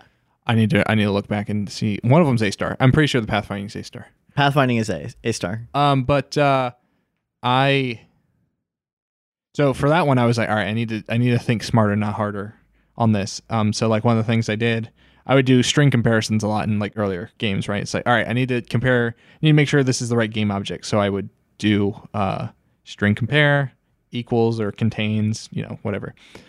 For this one, I have a bunch of tiles on the map, Mhm. and they're all going to have the same name, but with like a number after them, right? Because they're just I'm because just they're prefabbed. duplicating the prefab. Yeah.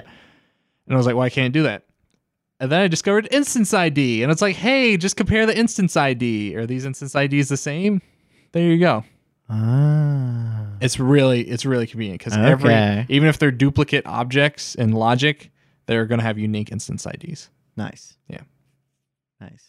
I like it. There's all these little these little nuances to Unity that you find down the road and you're like, I wish I'd known about that. Well, now it's just a question of like before you even take a step forward, it's like, all right, I'm going to do this thing this way, and then I didn't.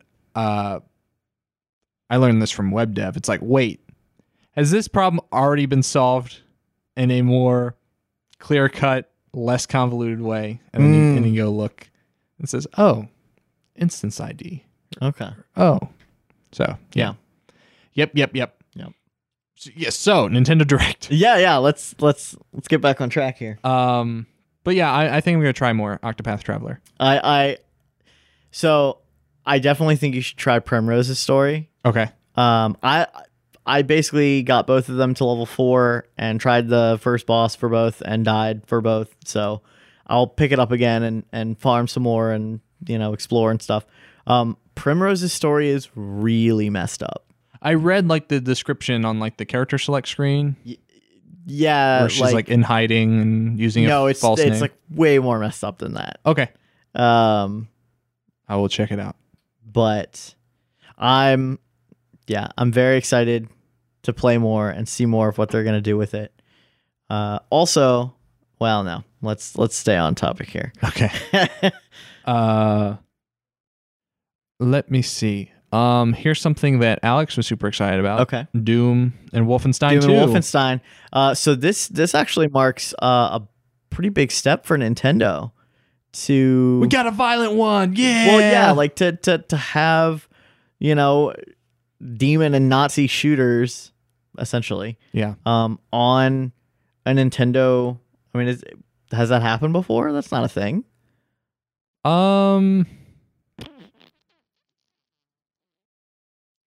So last generation, they did weird stuff like they, like when the Wii U first came out, it's like we have Batman Arkham City Armored Edition, and we have I think one of the Assassin's Creed games, and yeah, but well, let me get so my Okay. my point is, and then they also had like Mass Effect two or Mass Effect three, okay, so they have been trying to get more mature games right. on their platforms. The problem is they were pulling this shit of like, especially with Batman Arkham City, where it's like, here's a remastered quote unquote, like a, a Wii U specific version, which immediately Right. flags of like, is this like a less, you know, a, a lower quality, a lower graphics fidelity version? Is this a. Have um, they have they stripped out a whole bunch of potentially uh sensitive material? Right. Like, yeah. I- Is this a Nintendoized yeah, is this a, version of this game? This is a sanitized version. Yeah. And I never, I, I don't think, because I saw that and I was like, I'm fucking, I'm not playing this. I'm PC. I'm not going to play this on the Wii U. Um, so what's nice about this version or the way they're doing it better this time is that it's just the game. It's just the game as the game. It's not like, If you tried Doom to for Wii U. sanitize Doom, it would no longer be Doom. yeah, you would lose all of the Yeah. qualities that make Doom Doom, especially this new version of Doom, which is very like, Kill centric. well, it's it's kill centric, but it's it's it's a celebration of how silly and gory and Yeah. messy Doom is. Um, I mean, it's But also, I think it's a, a Bethesda, a continuing building that relationship with Bethesda. right. Um, I mean, it's it's cool to see for sure that Nintendo's come that far, and and and I mean, honestly, now you have Doom and Wolfenstein 2 that you can play anywhere you want. Hell yeah! Like, I mean, I'm not gonna buy Doom again, um, because I haven't even played it on PC yet. Uh, but I'll True. I'll definitely pick up Wolfenstein. Yeah. For the Switch, because why the hell not? If it's not kneecapped in any way, exactly. graphically or performance wise. I mean, uh, uh, the Switch is a super powerful machine, and it's no like Project Scorpio, but it's not built to be. Right. Yeah. I mean, I feel like that Tigra chip in it is Yeah. does a job. um, I'm just glad they didn't stop at Skyrim for Switch and uh, bye bye now. right. Uh, That's all you get. so on the topic of Skyrim, um, I've never played it. Well, I mean, uh, that doesn't surprise me given that your Okay. feelings towards Western RPGs. No, no, no, no, no. I I have Well, not played that you like dislike them, but like you have a preference towards. I, well, I, I, yeah, Japanese I have RPGs. a preference towards what I consider the classics. Um, but like I love Dragon Age so much. Oh, really? Oh yeah, love the shit out of Dragon Age. Did you play Inquisition? Oh yeah, like And- 130 hours. I still need to play Inquisition, Um, it, it is not a perfect game by any means, but neither was the first Dragon. Like that. That's or a very the second. I mean, Right. it- it's a very imperfect it's- series, but it's yeah, fun. but it, it's it's fun. I love the lore. Um, Inquisition is fleshed out in a lot of ways that the other ones aren't. Um, You know the secret with the name of the world. yes, Does that bother you? kind of Thedas, the, Dragon, Age, setting. Ah, it's so good. Da-na-na. Um, I mean, Thetis is a, an awesome name It until is. you realize that it's the Dragon Age setting, and you're like, well, that's cheap. But um, no, I just I love that Inquisition allows you to explore so much more of that world. Um, unfortunately, not nearly as much as I wanted. I've always wanted to go into Teventer and you know go in like the old you know like magic academies and all the crazy shit that the imperium has Right. um Was it? What's the French country? Orsay, Orsay, something like that. what I'm Orlais. talking- Orlais. orlay yeah you you, you do a, Orlais. Orlais. Orlais.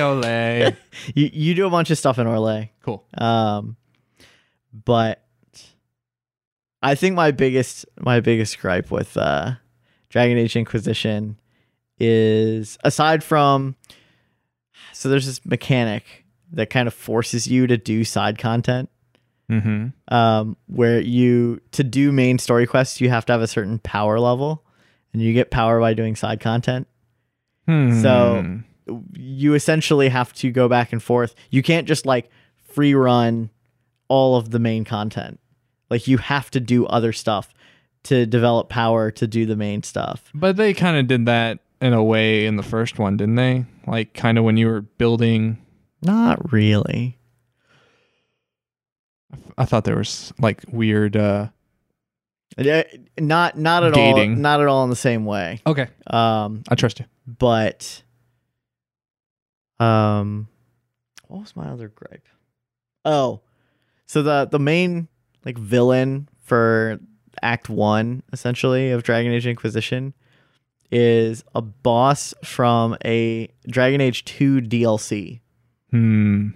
So you wouldn't have any context unless you bought that DLC. right and so like i didn't and like i would have had i would have had no idea if my roommate hadn't played it and so yeah like i they could have done uh much more obvious things with the story i was assuming inquisition was going to be the actual civil war between the templars and the mat the mages because that's what one and two were setting up and then you get to three and it's like oh no that kind of happened but like on the side over here and you're like really Seems like a bad choice. um, I mean, overall, o- overall, I still love Inquisition. I like who's the main writer on that? Do you know his name?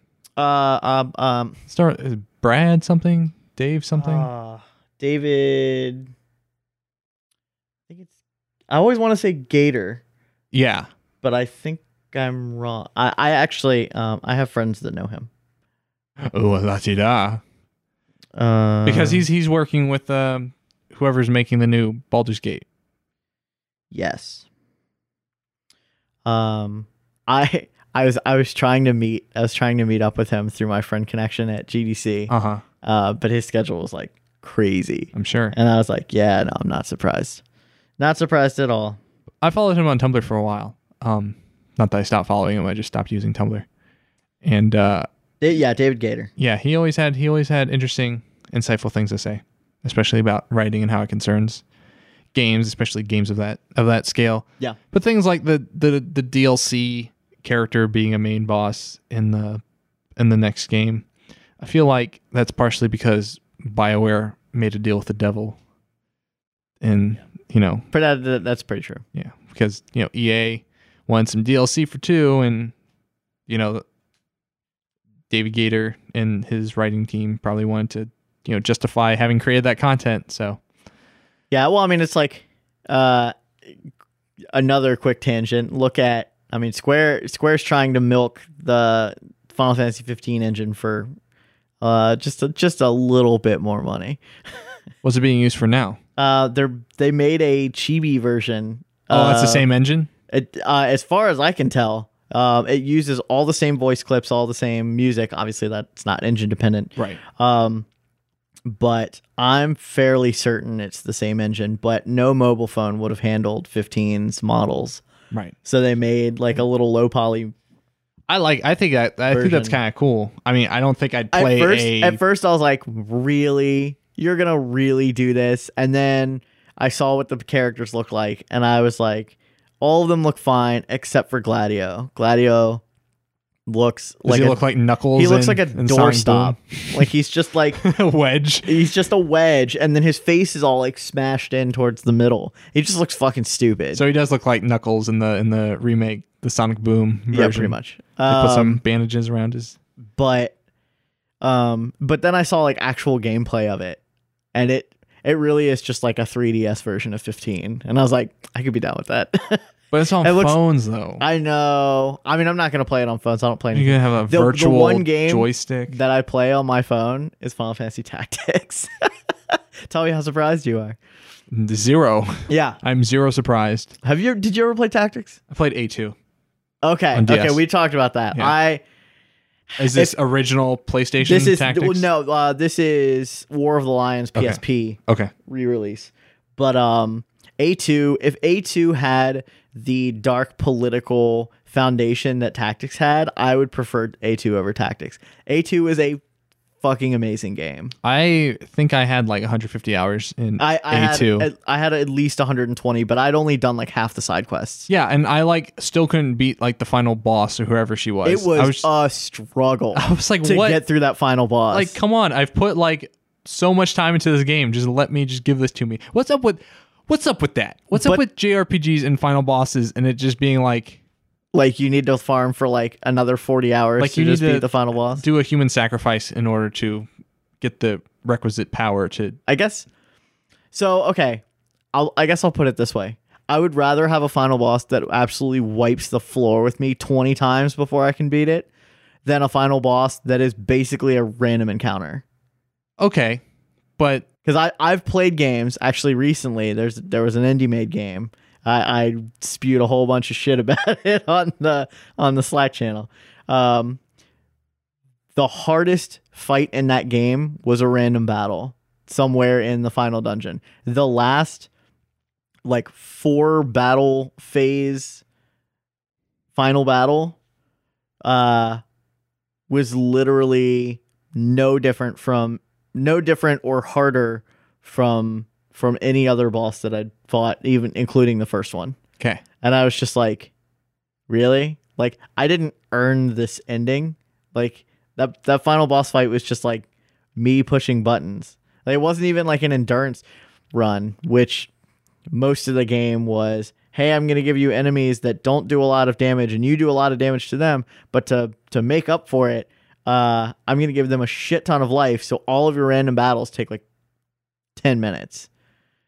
That got old real fast. mm-hmm. Um, but anyway, so yeah, I would much rather I'd much rather have a boss that like you can feel the power of, like they are actually a final boss, than like yeah, I'm a final boss, but like you can kill me in a couple hits. it just gets repetitive though because like oh i died okay roll back to the previous save okay go through all the dialogue again all right start the battle oh look i died again all right yeah, so rinse um, repeat modern games do a lot more like if you've already I, I don't know how they do this maybe with global flags um but like if you've already gone through the pre-battle scene um and you like die or yeah you like die and come back to it it'll save that flag and so when you go into it it just starts the battle Yeah.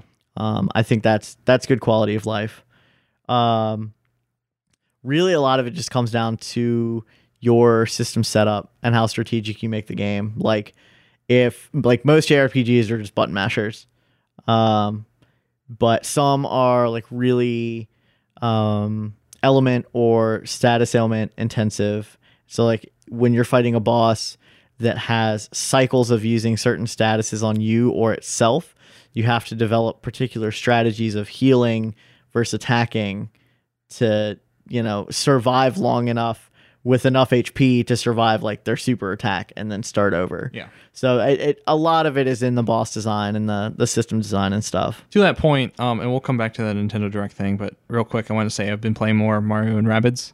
Okay, yeah, yeah, yeah. I quite enjoy the the the loop in that game. Mhm. It's quick enough that it's it's I don't feel bogged down with an individual fight, um, but strategic enough that I'm able to And yeah, you're not do just all the finessing, pressing a button. right? Yeah. Um, especially with the mobility of their double jumps or super jumps or whatever they call them. They're when you jump on another teammate and they boost you up and you get to go farther Oh. because Ah. then you can string that out. Because like Luigi, you can go up his skill tree and upgrade it so that he can do it twice. So you can jump on Mario, and then Mario propel him to Rabid Peach, and then you can Rabid Peach will catch him and then throw him again. So Luigi can like travel a great amount of distance in Yeah. a very short time, or Mario can do a uh, ground pound when he comes down, so he can jump off someone and then land on an enemy and do damage to them.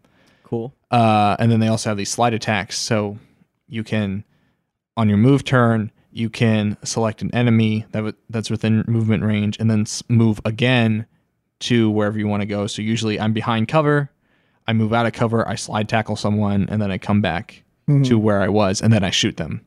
And then the uh, the percentage hit uh, chances are very uh, simplified, which I like. So it's either you have a hundred percent chance to hit, fifty percent, or zero percent, Right. and it's determined by how much cover they have. So there's like full Full blocks, cover, half cover, no cover, Yeah. right?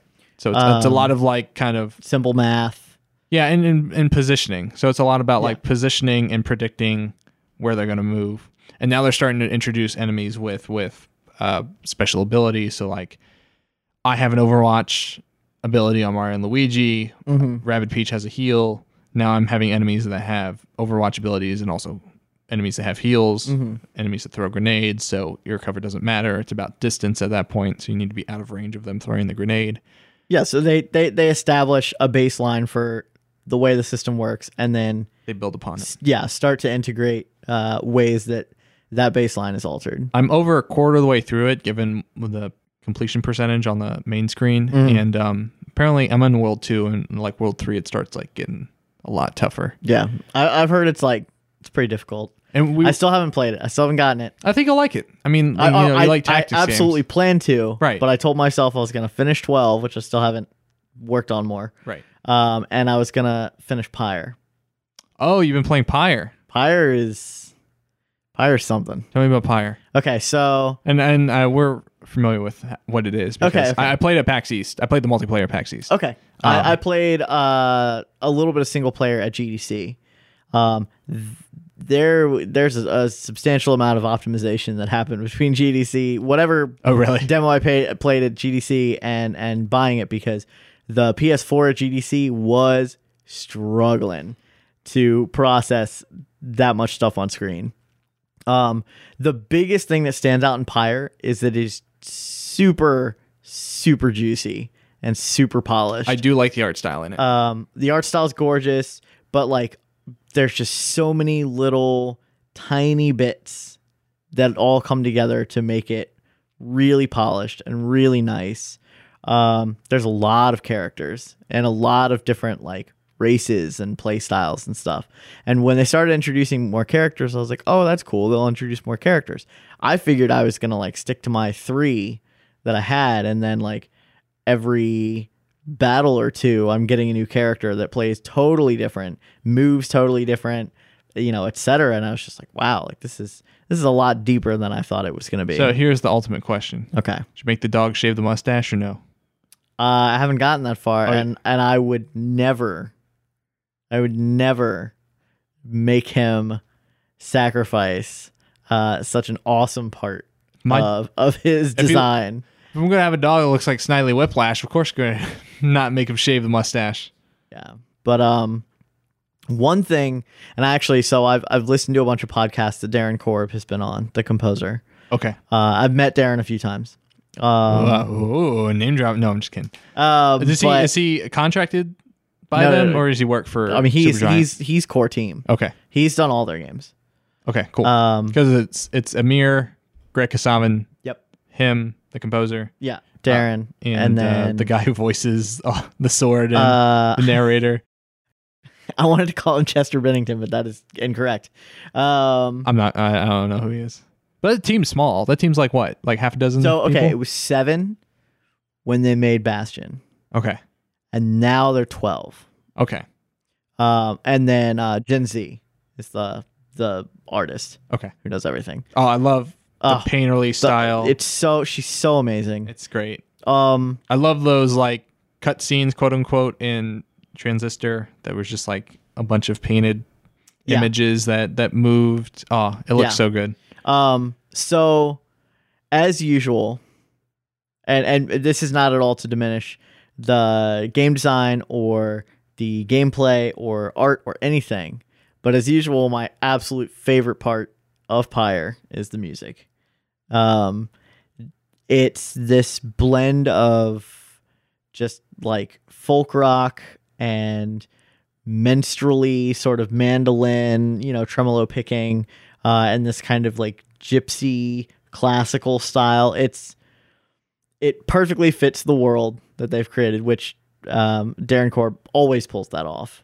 Um, however, he however long it takes him to find that sound, he always finds it. Um, he said it took him quite a bit to actually like nail down the sound for Bastion. Um, People are obsessed with the Bastion soundtrack, which well, because it's it, he wanted to create a soundtrack that nobody'd heard before. He calls it frontier trip hop, yeah, that like it's and it's like, that's what it is. it's like rockabilly with yeah some It- yeah, industrial. li- yeah, like you have elements undu- to it. uh, industrial. Um, you have like very digitized like blips and clicks and pops, but over really old style blues and western guitar. Um, and it's so well done. It is, I, and I I think it fits well with the tone. But I am not the kind of person that listens to the Bastion soundtrack Right, by itself. right. I'm the kind of person that listens. I, I listen to like the Fez soundtrack a lot. Okay. Um, which I Um, don't know. I don't know what that makes me. I don't know what that delineation is between listening to Disaster Piece or Darren stuff. Um, I like Disaster Piece's work quite a bit. Um, he was an uh, at GDC for the Hyperlight Drifter panel. Uh, it was him and uh, Akash Thakkar, and they talked both about their approach, um, which I think was pretty cool. Yeah. But So going back to Pyre, yeah, yeah, yeah, um, um, just real quick. Um, I'm, I'm is the how's the writing? uh, it's it's good. Okay. It's good. Um the writing is really good. The I think that, again, to me the thing that stands out more is the integration of the writing. As you uh, when you start the game, um as as you ex- you know, you read through text that comes up in this little pop-up thing. Um you have a little like reticle. And any text that is colored you can move and click on it. So like when they introduce your character, your character's like found by the group. Um, and somebody's like, oh, uh, blah blah blah blah. He, like he is still unconscious. You can go to he and change it to she or they by clicking on it. And so like it's how and and in doing that you make the choice of what you want the gender of your character to be. Right. Um, and there are a lot of bits in the dialogue where you can interact with it to change the flow of dialogue and make these choices without actually making a direct yes, no, he, she, whatever choice that's displayed. It's a lot more uh, nudging, I guess, but the it, it comes across really cool. That's cool. Yeah. Um, but I- yeah, and and and listening to one of the Darren Core podcasts, um, I found out something about the game that I hadn't experienced yet. Which uh, you pretty early on you find a minstrel, and he travels with you. And every once in a while, when you go in the caravan, he'll be in there, and you can request songs for him to play. And I was like, oh, cool! It's like a sound test. Wrong. it is like solo Darren versions of the music. And I was like, okay, next time I play, I gotta go like listen to a bunch of shit because that's so cool. Uh, he wrote a ton of music for the soundtrack, and then um, he and Ashley Barrett, who is also phenomenal. Um, she's all she was. I don't remember her name. The the girl um, in Bastion that sings. Okay. Um, Ashley Barrett always does their female vocals. Cool. Um, and- but they they duet a lot in the soundtrack, and Is it like phenomenal. actual vocals or is it just like yeah. Um, and actually, uh, a, another thing I learned from the podcast, and this is like some next level shit. Um, but the when you beat the game, there's a final theme uh, that is a duet, but the lyrics and that theme depend on what you've done in the game. I'm on board. Yeah. I am on board. And so like th- so they recorded the lyrics and and the phrases in parts and then in Fmod um used different setups and triggers to basically lot like live compose how the final song is going to be put together. And I was like, damn. that's that's amazing. That's pretty cool. I love that stuff. But yeah, so I have to finish 12 and I have to finish Pyre. And Before you get I the can Mario get Rabbits. Mario Rabbids. Yeah, I haven't bothered buying Pyre because, uh, like I said, my pile of shame's so high, and Yeah.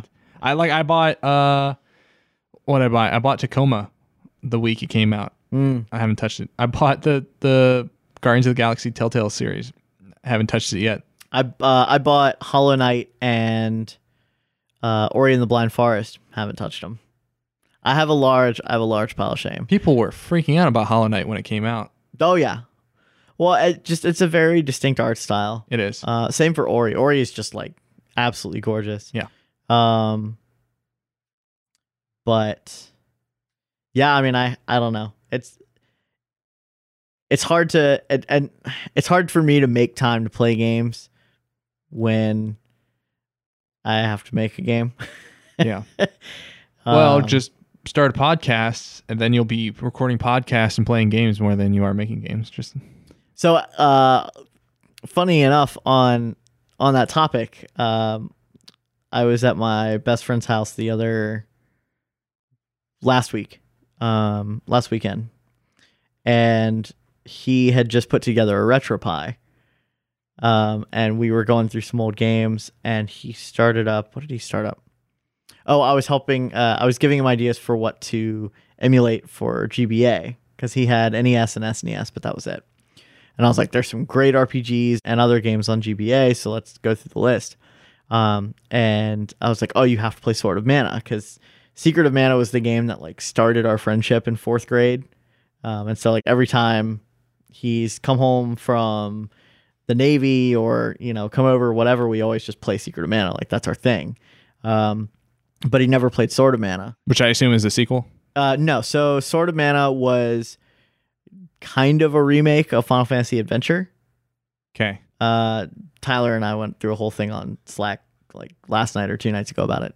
Um, maybe it was last night, but um, so they they took Final Fantasy Adventure, which is the first Seiken Densetsu game.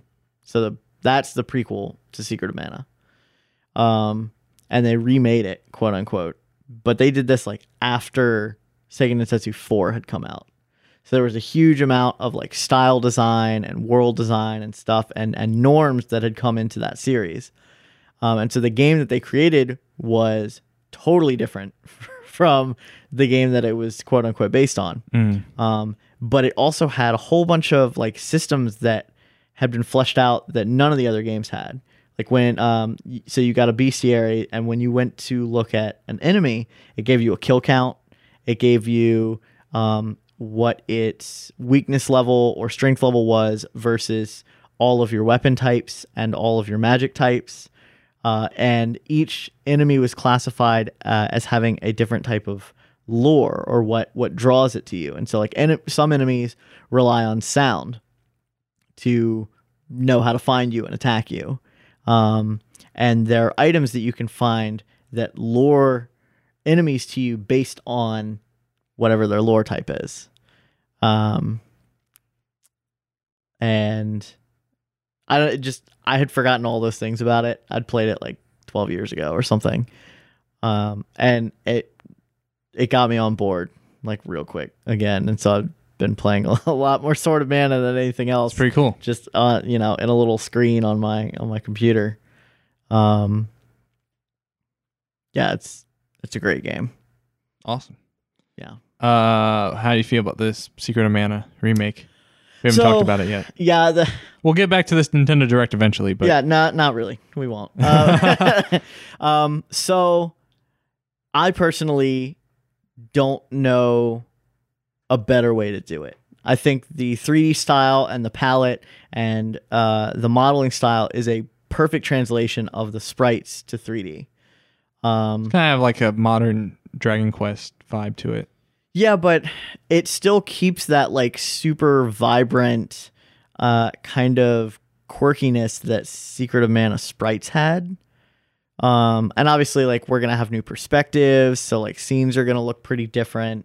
Uh, I watched there's like a a first 11 minutes of the game that goes from the beginning to uh, when you fight the first boss.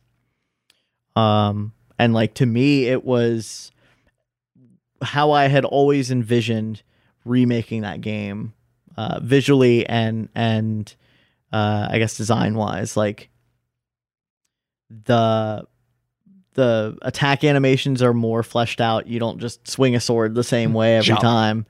Um, which actually, in Secret of Mana, there are three attacks uh, for sword slice, but um, like in in the video, the first thing he does when he walks up to the first rabbi is he actually jabs him with the sword, which like that was not a thing. Um, and then uh, like the rabbi animations themselves as well, like they're like flopping around and stuff, and they they just have so much life and and style to them. I could not be more hype train for this game. That's cool. Yeah, I'm I'm gonna give it a try. Um, the original version when I get a SNES Classic, You never played the original? Okay, so you know it's three player, right? like required. No. Okay. Um, so but so you you get your three party members. Okay. anyone can pick up a controller, press start, and tag in as anybody else. That's pretty cool. it is. But you need that like port extension thing for the Super Nintendo, don't you? Yeah. Which I don't think they're gonna have for the Well, Classic. uh, You can play two player though. right. Sure. Two players like the standard, Okay. but um, the So that's whole what you meant when you and your friend played Secret of Mana together. Is that yeah, yeah. Like we actually played it together. Um, that the whole reason I got a Wii is because Secret of Mana was on WiiWare, and, or not WiiWare, uh, virtual eShop virtual, console? console. Yeah. Um, They've have so many fucking yeah. different Um, but names the now. Wii had four ports, so we could just play three player Secret of Mana with ease. Finally, uh, and we did for like hundreds of hours. Jeez.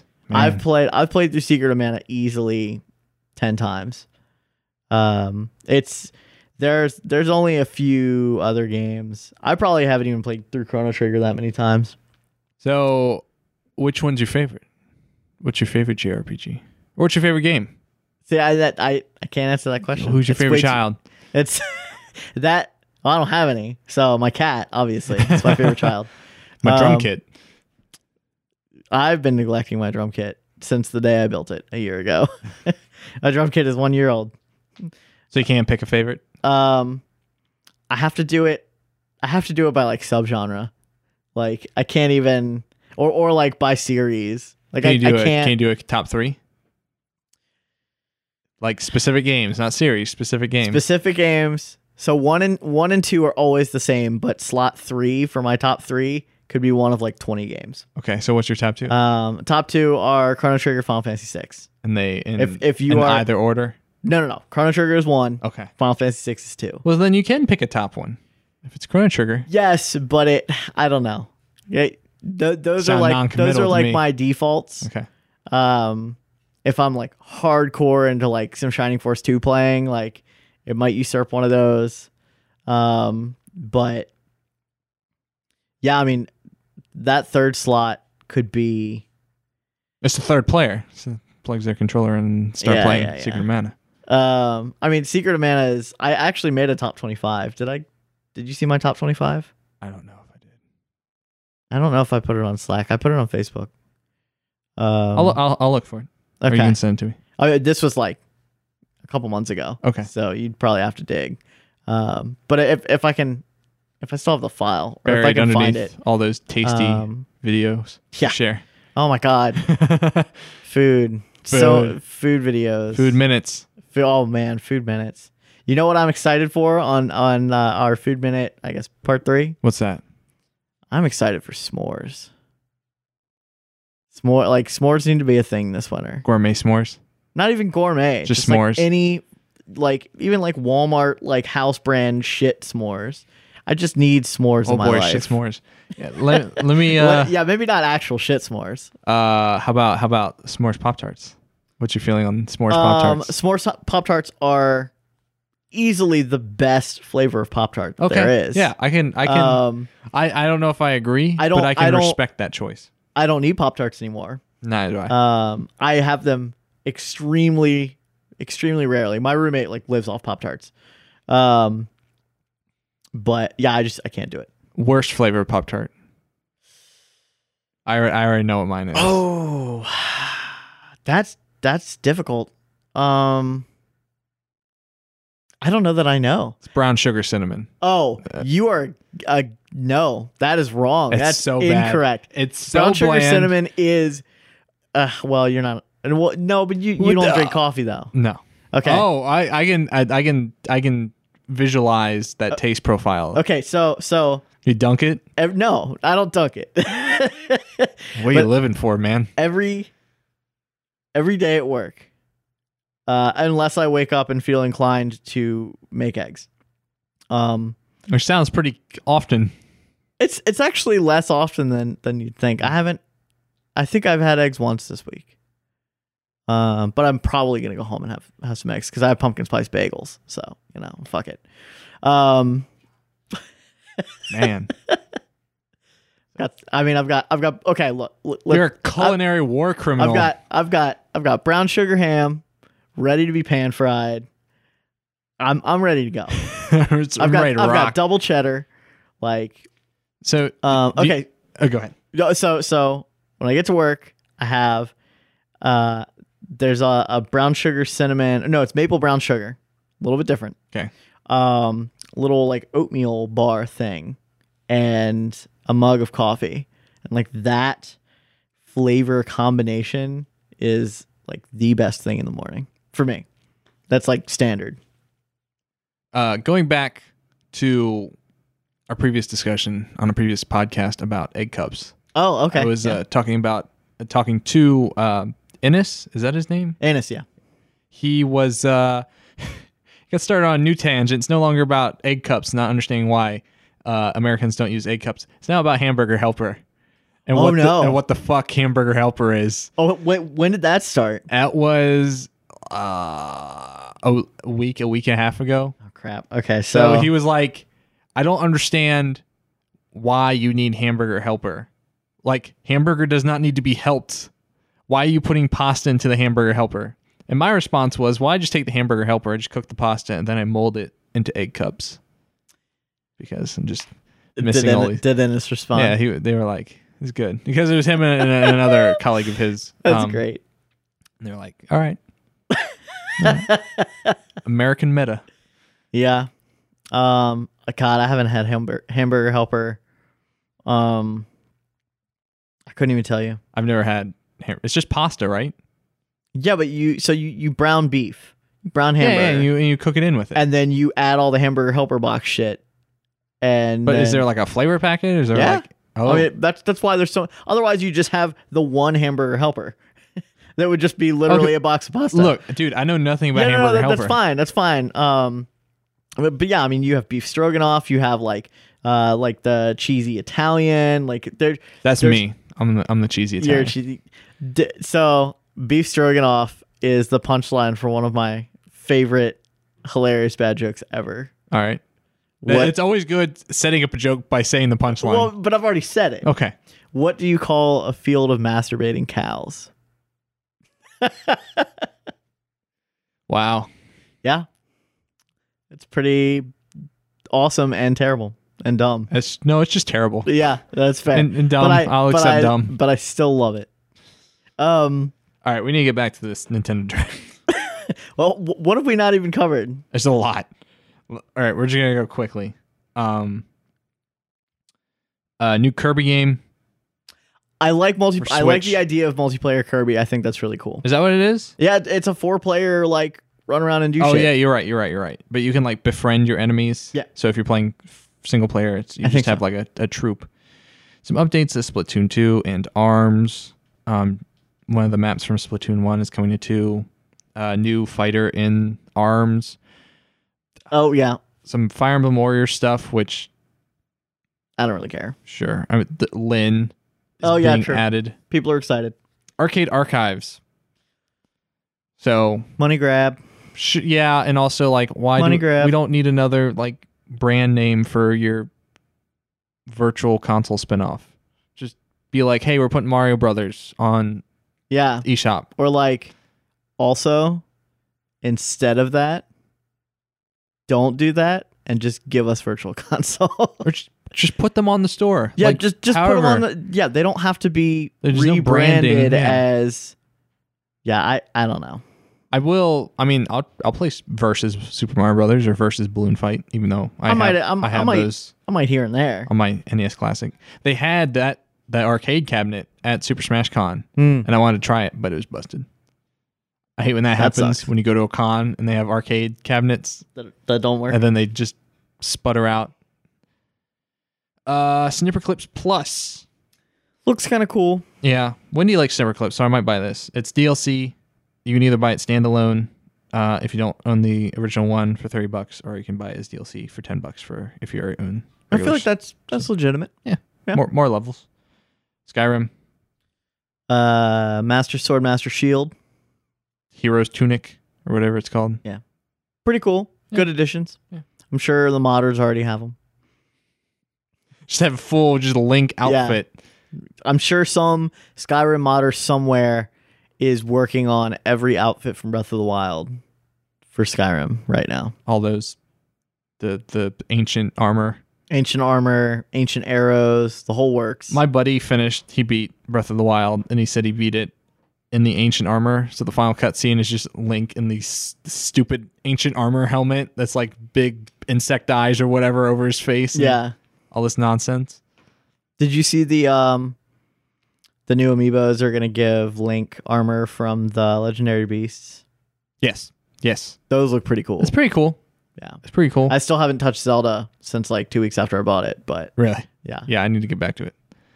Um At this point, I'll probably just start over and try and learn the systems again. I don't know how to play that game. kind of want to buy it for Switch. Oh yeah, that's right. You got the lesser model. Yeah. Yeah. But I don't want to have to start over with my stamina. and Oh health. yeah. That would just kill me. That- yeah. having to do that over again. Um, Dragon Quest Builders. I that goes on the list of games I'm not allowed to play Why? because I will not do anything but play that game. I will never build another game in my life. It's like- I will just only play fucking Dragon Quest Builders. Let me tell you, it's Dragon Quest plus Minecraft. Minecraft. Yeah, Minecraft is on the list of games I'm never allowed to play, and I'm glad it was because now I don't have to uh, support Notch and his bullshit. Well, Notch isn't associated. Like he's not making any money off of. No, I know. but Minecraft he's- anymore. Yeah, Like he's already he's already cashed out. but if it hadn't gone on my list of things that You I would wasn't have allowed to play, supported I him. would have supported him at some point. It's funny when the PewDiePie stuff came out. Patrick Klepek wrote an article for Waypoint, and then he commented on it when he shared it on Twitter. He says, "I wonder what Notch will have to say about this." It was like, "I wonder what Hot Take he'll have to say." yeah, and Notch was like, "Rah, rah," yeah, And yeah, Notch was like, "No, I don't support PewDiePie's stupid shit or whatever." No, they weren't specifically talking about PewDiePie. They were Yeah. talking about like, um, the practice of what you say is who you are. right, Um, Right. and Notch was like, "No, I super think what you say reflects on who you are." I'm like, "Cool." So when you called Zoe Quinn a cunt, I guess that super reflects on who you are. yeah." Um, Did you see?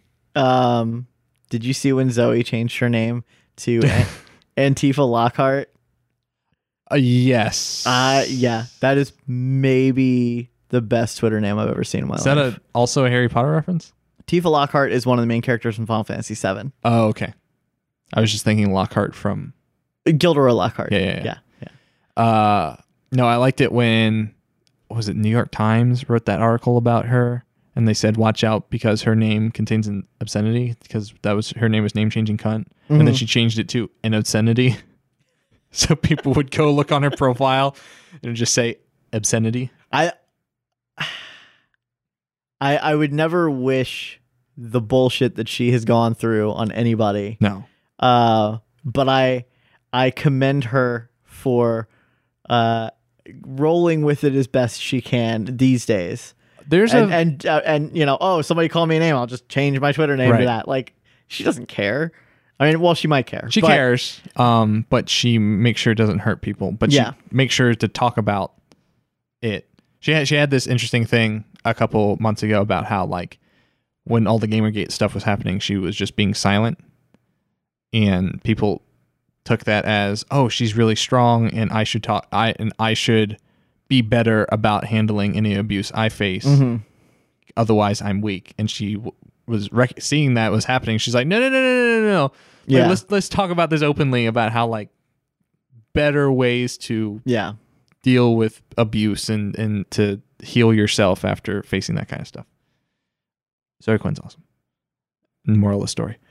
Um, I got into an internet argument about her, and some some dude called me a white knight like ten times, and then I just blocked him. it's like get the fuck out of here. the uh, what she there's a video going around of some troll at one of her book signings. Oh really? just she was like reading an excerpt or she was taking questions or something and the guy was i didn't watch the video because it would have been too uncomfortable for me to watch but apparently she shut him down hardcore Yeah. so other games coming to the switch uh chuck tingle no um la noir i we talked about that uh two episodes ago Yeah. uh sports games lost sphere Okay, oh god that's another rpg it is. it's another Square Enix joint. So Lost Sphere is the second game made by a small little subsidiary of Square Enix called Tokyo Tokyo RPG Factory. Okay. They made I Am Setsuna. oh, okay. Lost Sphere, uh, so far in what we've seen of it, uses a lot of the same models. Uh, barrels and like uh, environmental o- objects are sometimes the same uh, between uh, I'm Setsuna and Lost Sphere. It has Lost Sphere has a similar sort of depressed tone. Like, what if you know? What if things that you loved disappeared? Uh, and yeah, I don't really know much about the game.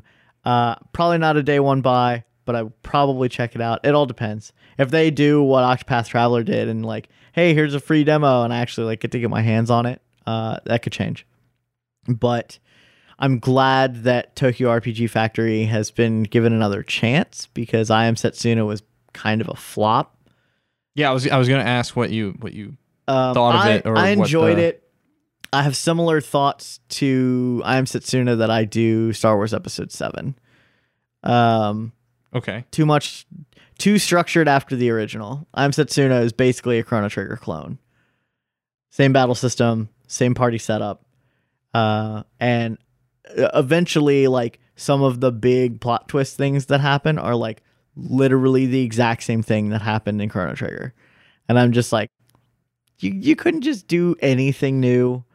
Um but I mean all in all, it was a fun game. I love the soundtrack. Soundtrack's entirely solo piano, Oh, cool. which fits that uh, snowy world really well. Um, but I also think that it's a really interesting case study on piano as kind of an all encompassing instrument. Um, there are a few tracks like battle themes, boss themes, uh, and the main theme. No, the main theme I think is just solo piano, but like battle themes and boss themes have some other uh, digitally added instruments like drums and uh, bass and and I think maybe some strings and stuff like that. Um, but in general, as you traverse that snowy world, it is just piano. And I like that. but the the composition of that piano is phenomenal. Um so yeah, big big ups for that. Um, visually, I like it. I love the style. It looks like watercolor paintings the whole way through. Um, the story's decent. My the most interesting bit of the story for me was kind of like a little side story thing that happens with one of the characters. Um, but each character is kind of fleshed out pretty well on their own. Um, another interesting thing about the system design of that game is that what your enemies drop after battle depends on what elements you have killed that enemy with. And I didn't know for quite a while. It's kind of like the choo choo jelly in Breath of the Wild. Yeah. But so, but you need what they drop to sell to the magisterium guy to unlock new skills. So there were skills from the beginning of the game that I hadn't unlocked because I never knew that I needed to kill beginning of the game enemies with certain slash other elements than what I was using. Got it. Uh, and then uh, after you get uh, a certain couple of characters, they have combo attacks. Um, there's a combo attack called Astral Bloom that h- hits an enemy with every element type, and so that just becomes like your instant farmer, is because you can you can run around in an area and Astral Bloom everything, and it's a powerful skill, so it's gonna kill everything. Um, but you can astral astral bloom pretty much everything you come in contact with, and then rake in this huge amount of loot because astral bloom has triggered every loot drop from every type of uh, element. Wow. Yeah. Interesting. So That, that Um, what you were talking about before about like missing something at the very beginning of the game and not like having those skills. yeah, I mean, I, I could once Ah. You- you I can get it realized I later, could get yeah, them later, yeah. but like it. There, there were times in the beginning of the game that I struggled where I wouldn't have Yeah. had I had those abilities. There's a uh that happens in the second Golden Sun game Mm-hmm. where at the very beginning, the first town you go to, there's a temple to the south of it. Lost Age or the Yes, DS Lost one? Age. Okay. uh, and it's kind of hard to find because like if the town's in one place, you have to kind of like go a- around a mountain range, Mhm. so you have to go like west and then south uh, for a while to find this temple. But the temple has a, a psi energy in it that you use out of combat, Yeah. and I forget what it's called. It's called like grapple or or or something. But basically, what it does is whenever you find like a rope wrapped around an anchor in the ground, this thing summons the ghostly hand and The, picks it the up. synergy thing. yeah, And yeah. it picks up the rope and then runs it across to the other anchor and ties it, and so you can walk across it. right. And you don't technically need that. It's not a required thing until like a little over halfway through the game Ugh. like before you get your fourth party member. Uh, so I guess maybe maybe that's less than halfway through the game, but before you get Pierce, Mhm. uh, and he's trying to get his like gem back that helps him steer his ship. Mhm. There's a part where you have to you are required to use it to get across this ledge. I'm just like, what the fuck is this? Yeah. And then I had to go look it up. And it's like, yeah, you're supposed to get this like 20 hours ago, and I was like, what? Yeah. So That that's that's poor game design. I think so too. Goes out of the way.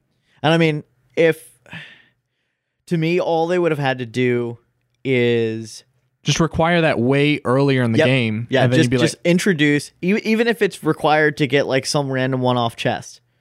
But Oh intro- well, they do do that. They do do that, but I just Okay. ignored them.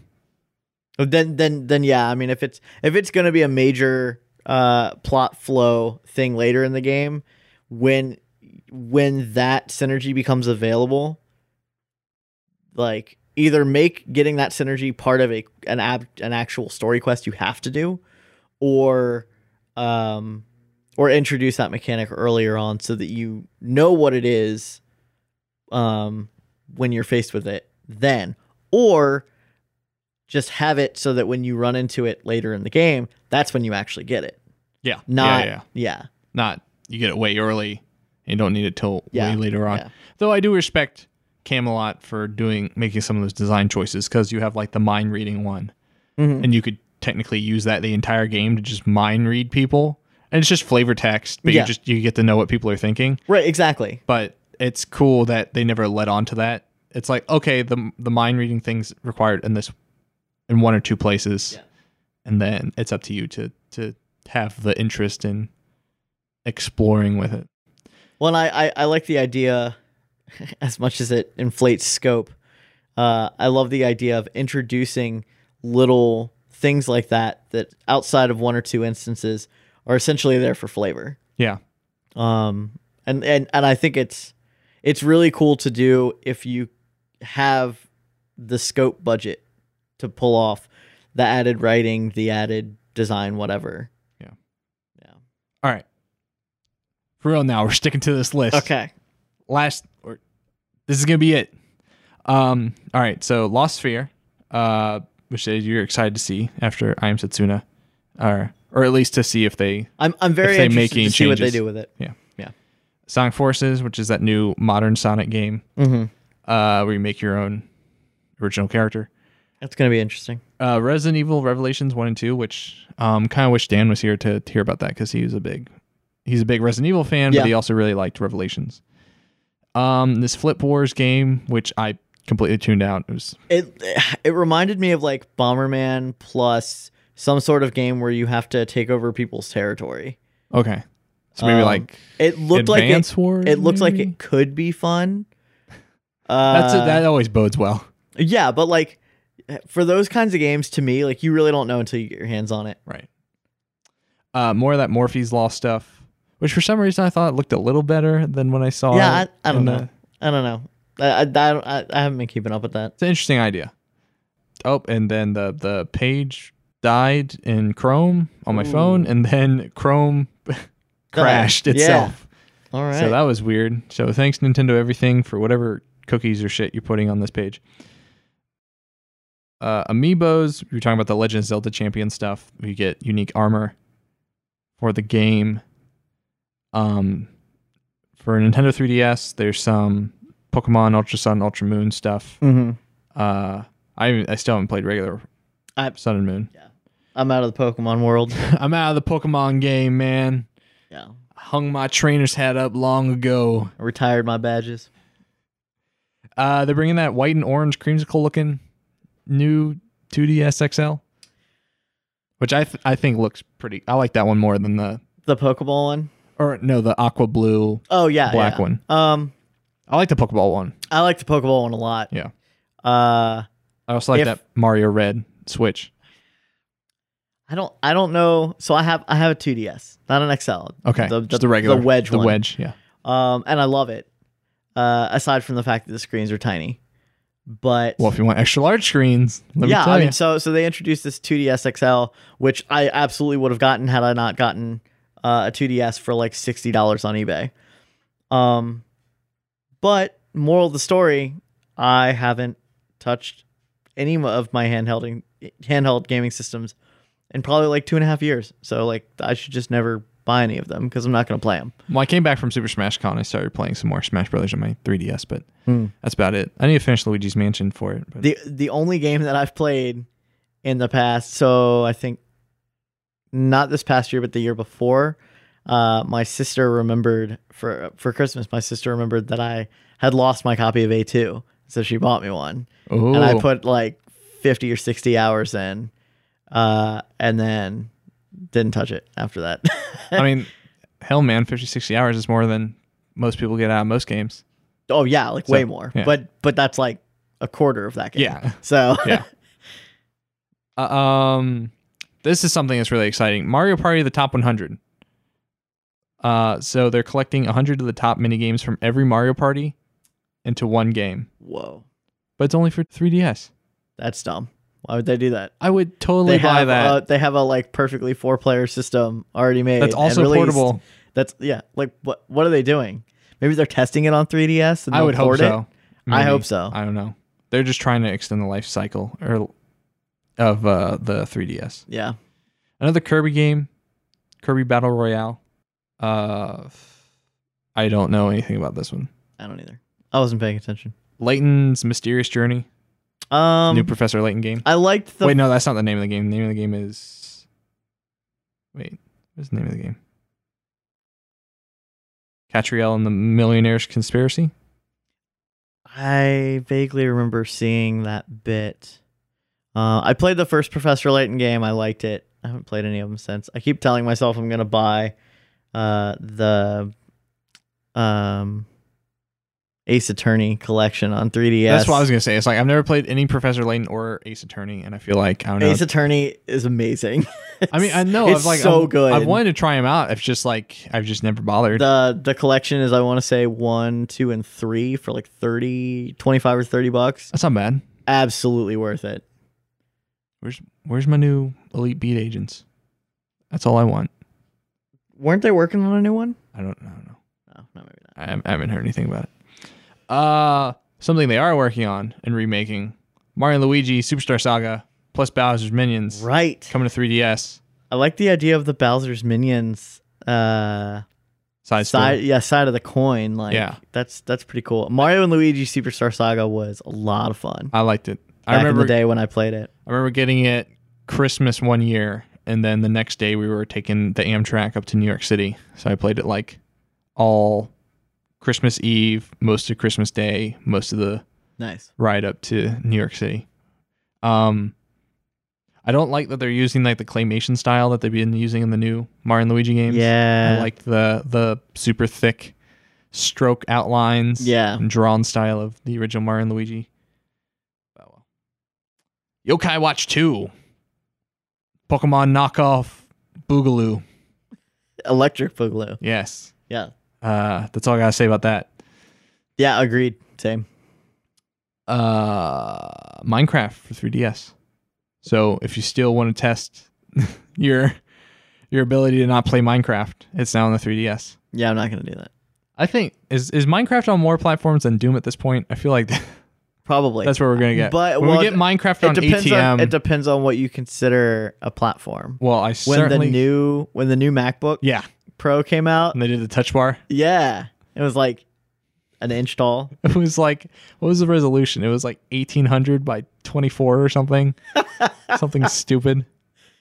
Which technically that means it's it's running on WatchOS cuz that's what that is. Yeah, It's a skew of WatchOS, so maybe they can also get it on your, play your- Doom on your Your, Apple Watch. your Apple Watch. Yeah. Uh all right, I'm afraid to read these next ones because they're all JRPGs. and I'm Let's afraid. do it. All right, I'm just gonna list them all. Okay, All right, and then we'll talk. um, the Alliance Alive, it's an Atlas game. Uh, Radiant Historia, Okay, Perfect Chronology. Etrian Odyssey Five, okay, Beyond the Myth, and then Shin Megami Tensei, Strange Journey Redo. okay. So, uh, I missed the bit about the new Atlas game. Actually, I need to go back and watch that. So I don't have anything to say about that. Um, Radiant Historia, I put probably eight hours into. Couldn't get into it. Didn't like it at all. All right, Uh, this is proof, Tyler, if you're listening, that I don't blindly love all JRPGs. I don't know. You got a pretty good batting average right now. oh, I have a hu- huge batting average, but like that's like that's my core genre though. Um, but yeah, could not get into it. Um, I know it was a fan favorite for a lot of people, which is why it's getting a redo.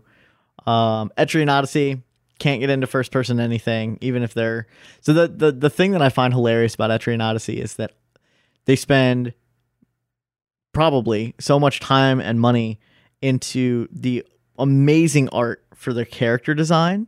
You never see the characters in game. It is a first person game with a first person with with a, a, a quote unquote front style battle system where you don't have units on screen. Oh, so it's just it's like so it's like you- Dragon Warrior you or Dragon Quest where literally they're looking at you. Never see your characters. Just And you the, char- staring at the and the slime. character art is easily the best part of those games. Interesting. That's funny. So I was like, wow, that's dumb. Um, and then what was the last one? was uh, Shimigami Tensei Strange Journey redo. Um, I played a little bit of Strange Journey. I- Again, it's a um, first person dungeon crawler. okay, My brother recommended it to me on DS. I played a little bit of it. like Legends of Grimrock, like that kind of thing. Um, like I mean, like Doom, basically, Okay, just with random battles instead of shooting people. got it. Um, I liked it kind of. I'm not a big like Persona Shin Megami Tensei person, um, so I haven't played most of those games.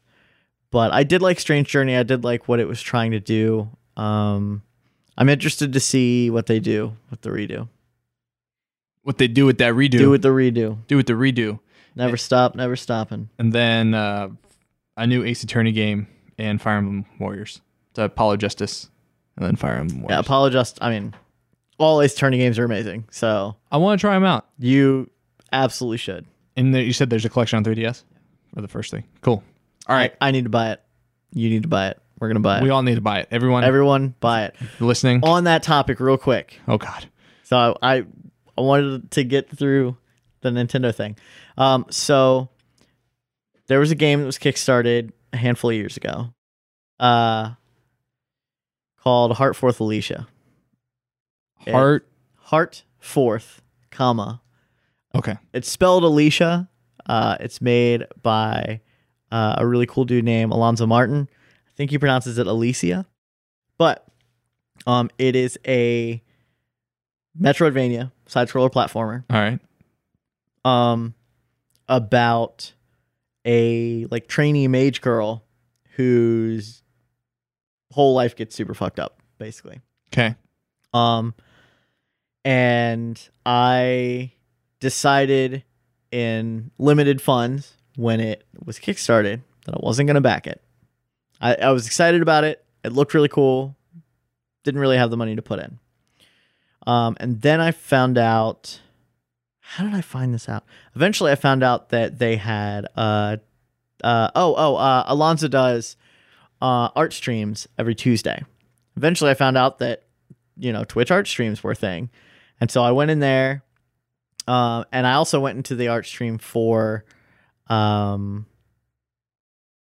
Time Spinner, which was another Metroid. It's basically a Castlevania game. Um, Is that like a Metroidvania a week on Kickstarter? Is this becoming a there were- thing? Metrovania uh Kickstarter era was like 2013 2014 There was That's before a Bloodstain. shit ton of them Then oh, yeah. Bloodstain came out and they're like, all right, we're done. yeah basically um Close this book. But so time uh time spinner I did kickstart. Heartforth Alicia I didn't.